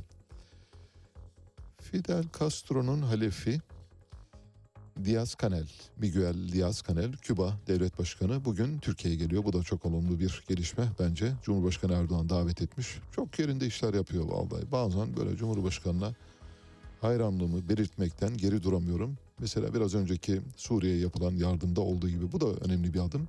Çünkü Küba böyle Amerika'nın sürekli dirseklediği, sürekli rahatsız etmeye çalıştığı, sürekli istismar ettiği, sürekli taciz ettiği, sürekli yaptırımlarla bizar duruma soktuğu ülkelerden bir tanesi. Küba, Kolombiya, Venezuela gibi ülkelerle Costa Rica, Orta Amerika ülkeleri de dahil olmak üzere hepsiyle iyi ilişkiler kurmalıyız. Bütün Latin Amerika ile iyi ilişkiler kurmalıyız. Önümüzde de bir engel yok söylüyorum. Çünkü bu ülkelerde 20 yıl önce olmuş olsaydı Amerika'nın jandarması olduğu için bu ülkelere girme imkanı yoktu. Bizim gibi ülkelerin ama şimdi bu ülkelerde az ya da çok anti-Amerikancı ve çok fazla yerel, çok fazla milli yönetimler var. Bu milli yönetimlerde biz ve bizim gibi ülkelerle ilişki kurmayı istiyorlar. İşte onların sonucu olarak herkesin ittiği Küba'nın devlet başkanı bugün geliyor. Cumhurbaşkanlığı İletişim Başkanlığı'ndan yapılan açıklamaya göre bugün yani çarşamba günü 23 Kasım'da Ankara'da yapılacak resmi görüşmelerde Türkiye-Küba ilişkileri gözden geçirilecek ve işbirliğinin geliştirmesi maksadıyla atılacak müşterek adımlar ele alınacak. Türkiye ile Küba arasındaki diplomatik ilişkilerin tesisinin 70. yıl dönümüne denk gelecek ziyaret kapsamında ikili ilişkilerin yanı sıra ayrıca Latin Amerika ve Karayipler başta olmak üzere bölgesel ve küresel meseleler hakkında da görüş alışverişinde bulunulacaktır diyor. Hoş geldin yoldaş Diaz Canel, Miguel Diaz Canel diyoruz. Pentagon Rusya'nın Kuzey Afrika'daki varlığı giderek büyüyor diyor. Biraz önceki Mali haberini hatırlayınız lütfen. Amerika Birleşik Devletleri ve Avrupa özellikle de Fransa Türkiye'nin ve Rusya'nın Afrika'daki operasyonlarından, Afrika'daki inisiyatiflerinden son derece rahatsızlar. Bundan bu rahatsızlığı Pentagon'da dün bir kez daha dile getirme gereğini duydu. Yavaş yavaş bitiriyoruz bu son haberimiz. Amerikan Savunma Bakanlığı Pentagon sözcü yardımcısı Sabrina Singh Rusya'nın Kuzey Afrika'daki varlığının giderek güçlendiğini söylüyor. Singh basın toplantısında Rusya'nın Kuzey Afrika'daki varlığını ve bu varlığın giderek büyümesi için elimizden gelen çabayı göstereceğiz dedi. Ayrıca sözcü yardımcısı Rusya'nın bölgedeki faaliyetini sürekli takip ediyoruz ama henüz karşılık verme konusunda konuşmaya hazır değiliz dedi. Vallahi isterseniz karşılık verin, deneyin. Ne demişti Vladimir Putin, Putin yoldaş Vladimir Putin? Şöyle demişti. Hatırlıyor, hatırlatıyorum bir kez daha. Dinliyorsa Sayın Biden ve Sayın Pentagon, Sayın CIA, Sayın FBI herkesin topluca dinlediğini varsaydığımızda şöyle demişti. Evet demişti Rusya-Ukrayna gerilimi sırasında. Evet doğru haklısınız. Siz NATO olarak benden daha fazla askere sahipsiniz. Siz NATO olarak benden daha fazla tanka sahipsiniz. Siz NATO olarak benden daha fazla uçağa sahipsiniz. Siz NATO olarak benden daha fazla imkana sahipsiniz. Ama dedi bir şey unutuyorsunuz. Benim nükleer silahlarım sizinkinden fazla. Net. İşte burada oyun bitiyor. Burada game over yapıyorsunuz. Benim nükleer silahlarım sizinkinden fazla. Ben açtım istatistiklere baktım. Doğru. Rusya'nın tek başına sahip olduğu nükleer başlık kapasitesi 5915. Bütün NATO, bütün Amerika Birleşik Devletleri ve bütün uydu yönetimleri hepsi bir araya geldikleri zaman 5000'i bulamıyorlar. Nasıl? Rusya'nın elinde 900 tane daha nükleer başlık kalıyor. Diyeceksiniz ki ya nükleer savaşta başlığın bir tane iki tane fazla olması. Ama işte bu caydırıcılık başlıkların tamamı kullanılacak anlamına gelmiyor. Ama kullanıldığı takdirde diyor ki benim elimde daha 900 tane kalır. İsterseniz buyurunuz tanklarınız toplarınızla buyurunuz geliniz kapışalım diyor. Evet bitirdik bugünün de sonuna geldik. Bu programı kumanda masasında Onur Er, editör masasında Doruk Kurgancı ile birlikte gerçekleştiriyoruz. Birazdan Mehtap Yeni Doğan saat başı haberlerle karşınızda olacak. Haberlerimizin çok önemli bölümünü veremedik ama yarın depoladığımız ve eskimeyeceğini düşündüğümüz haberleri sizinle paylaşmayı sürdüreceğiz. Birkaç ses kaydımız var onları da paylaşacağız. Biz bugünü Mercedes Sosa'ya ayırdık. Mercedes Madonna ya da Meryem diyebilirsiniz kendisine. Mercedes Sosa Arjantin'in makus tarihinde önemli bir yer edinmiş müzisyenlerden birisi. Plaza del Mayo'da yaklaşık 40 yıldır her hafta toplanarak kayıp çocuklarını arayan annelerin meydanına destek veren bir sanatçı ve Mercedes Sosa Gloria a Dios diyor. Hepinize çok güzel bir gün diliyorum.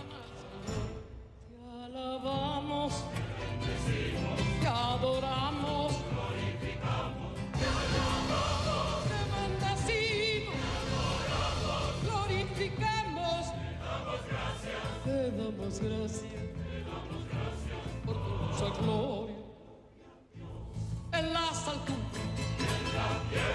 pasa a los hombres.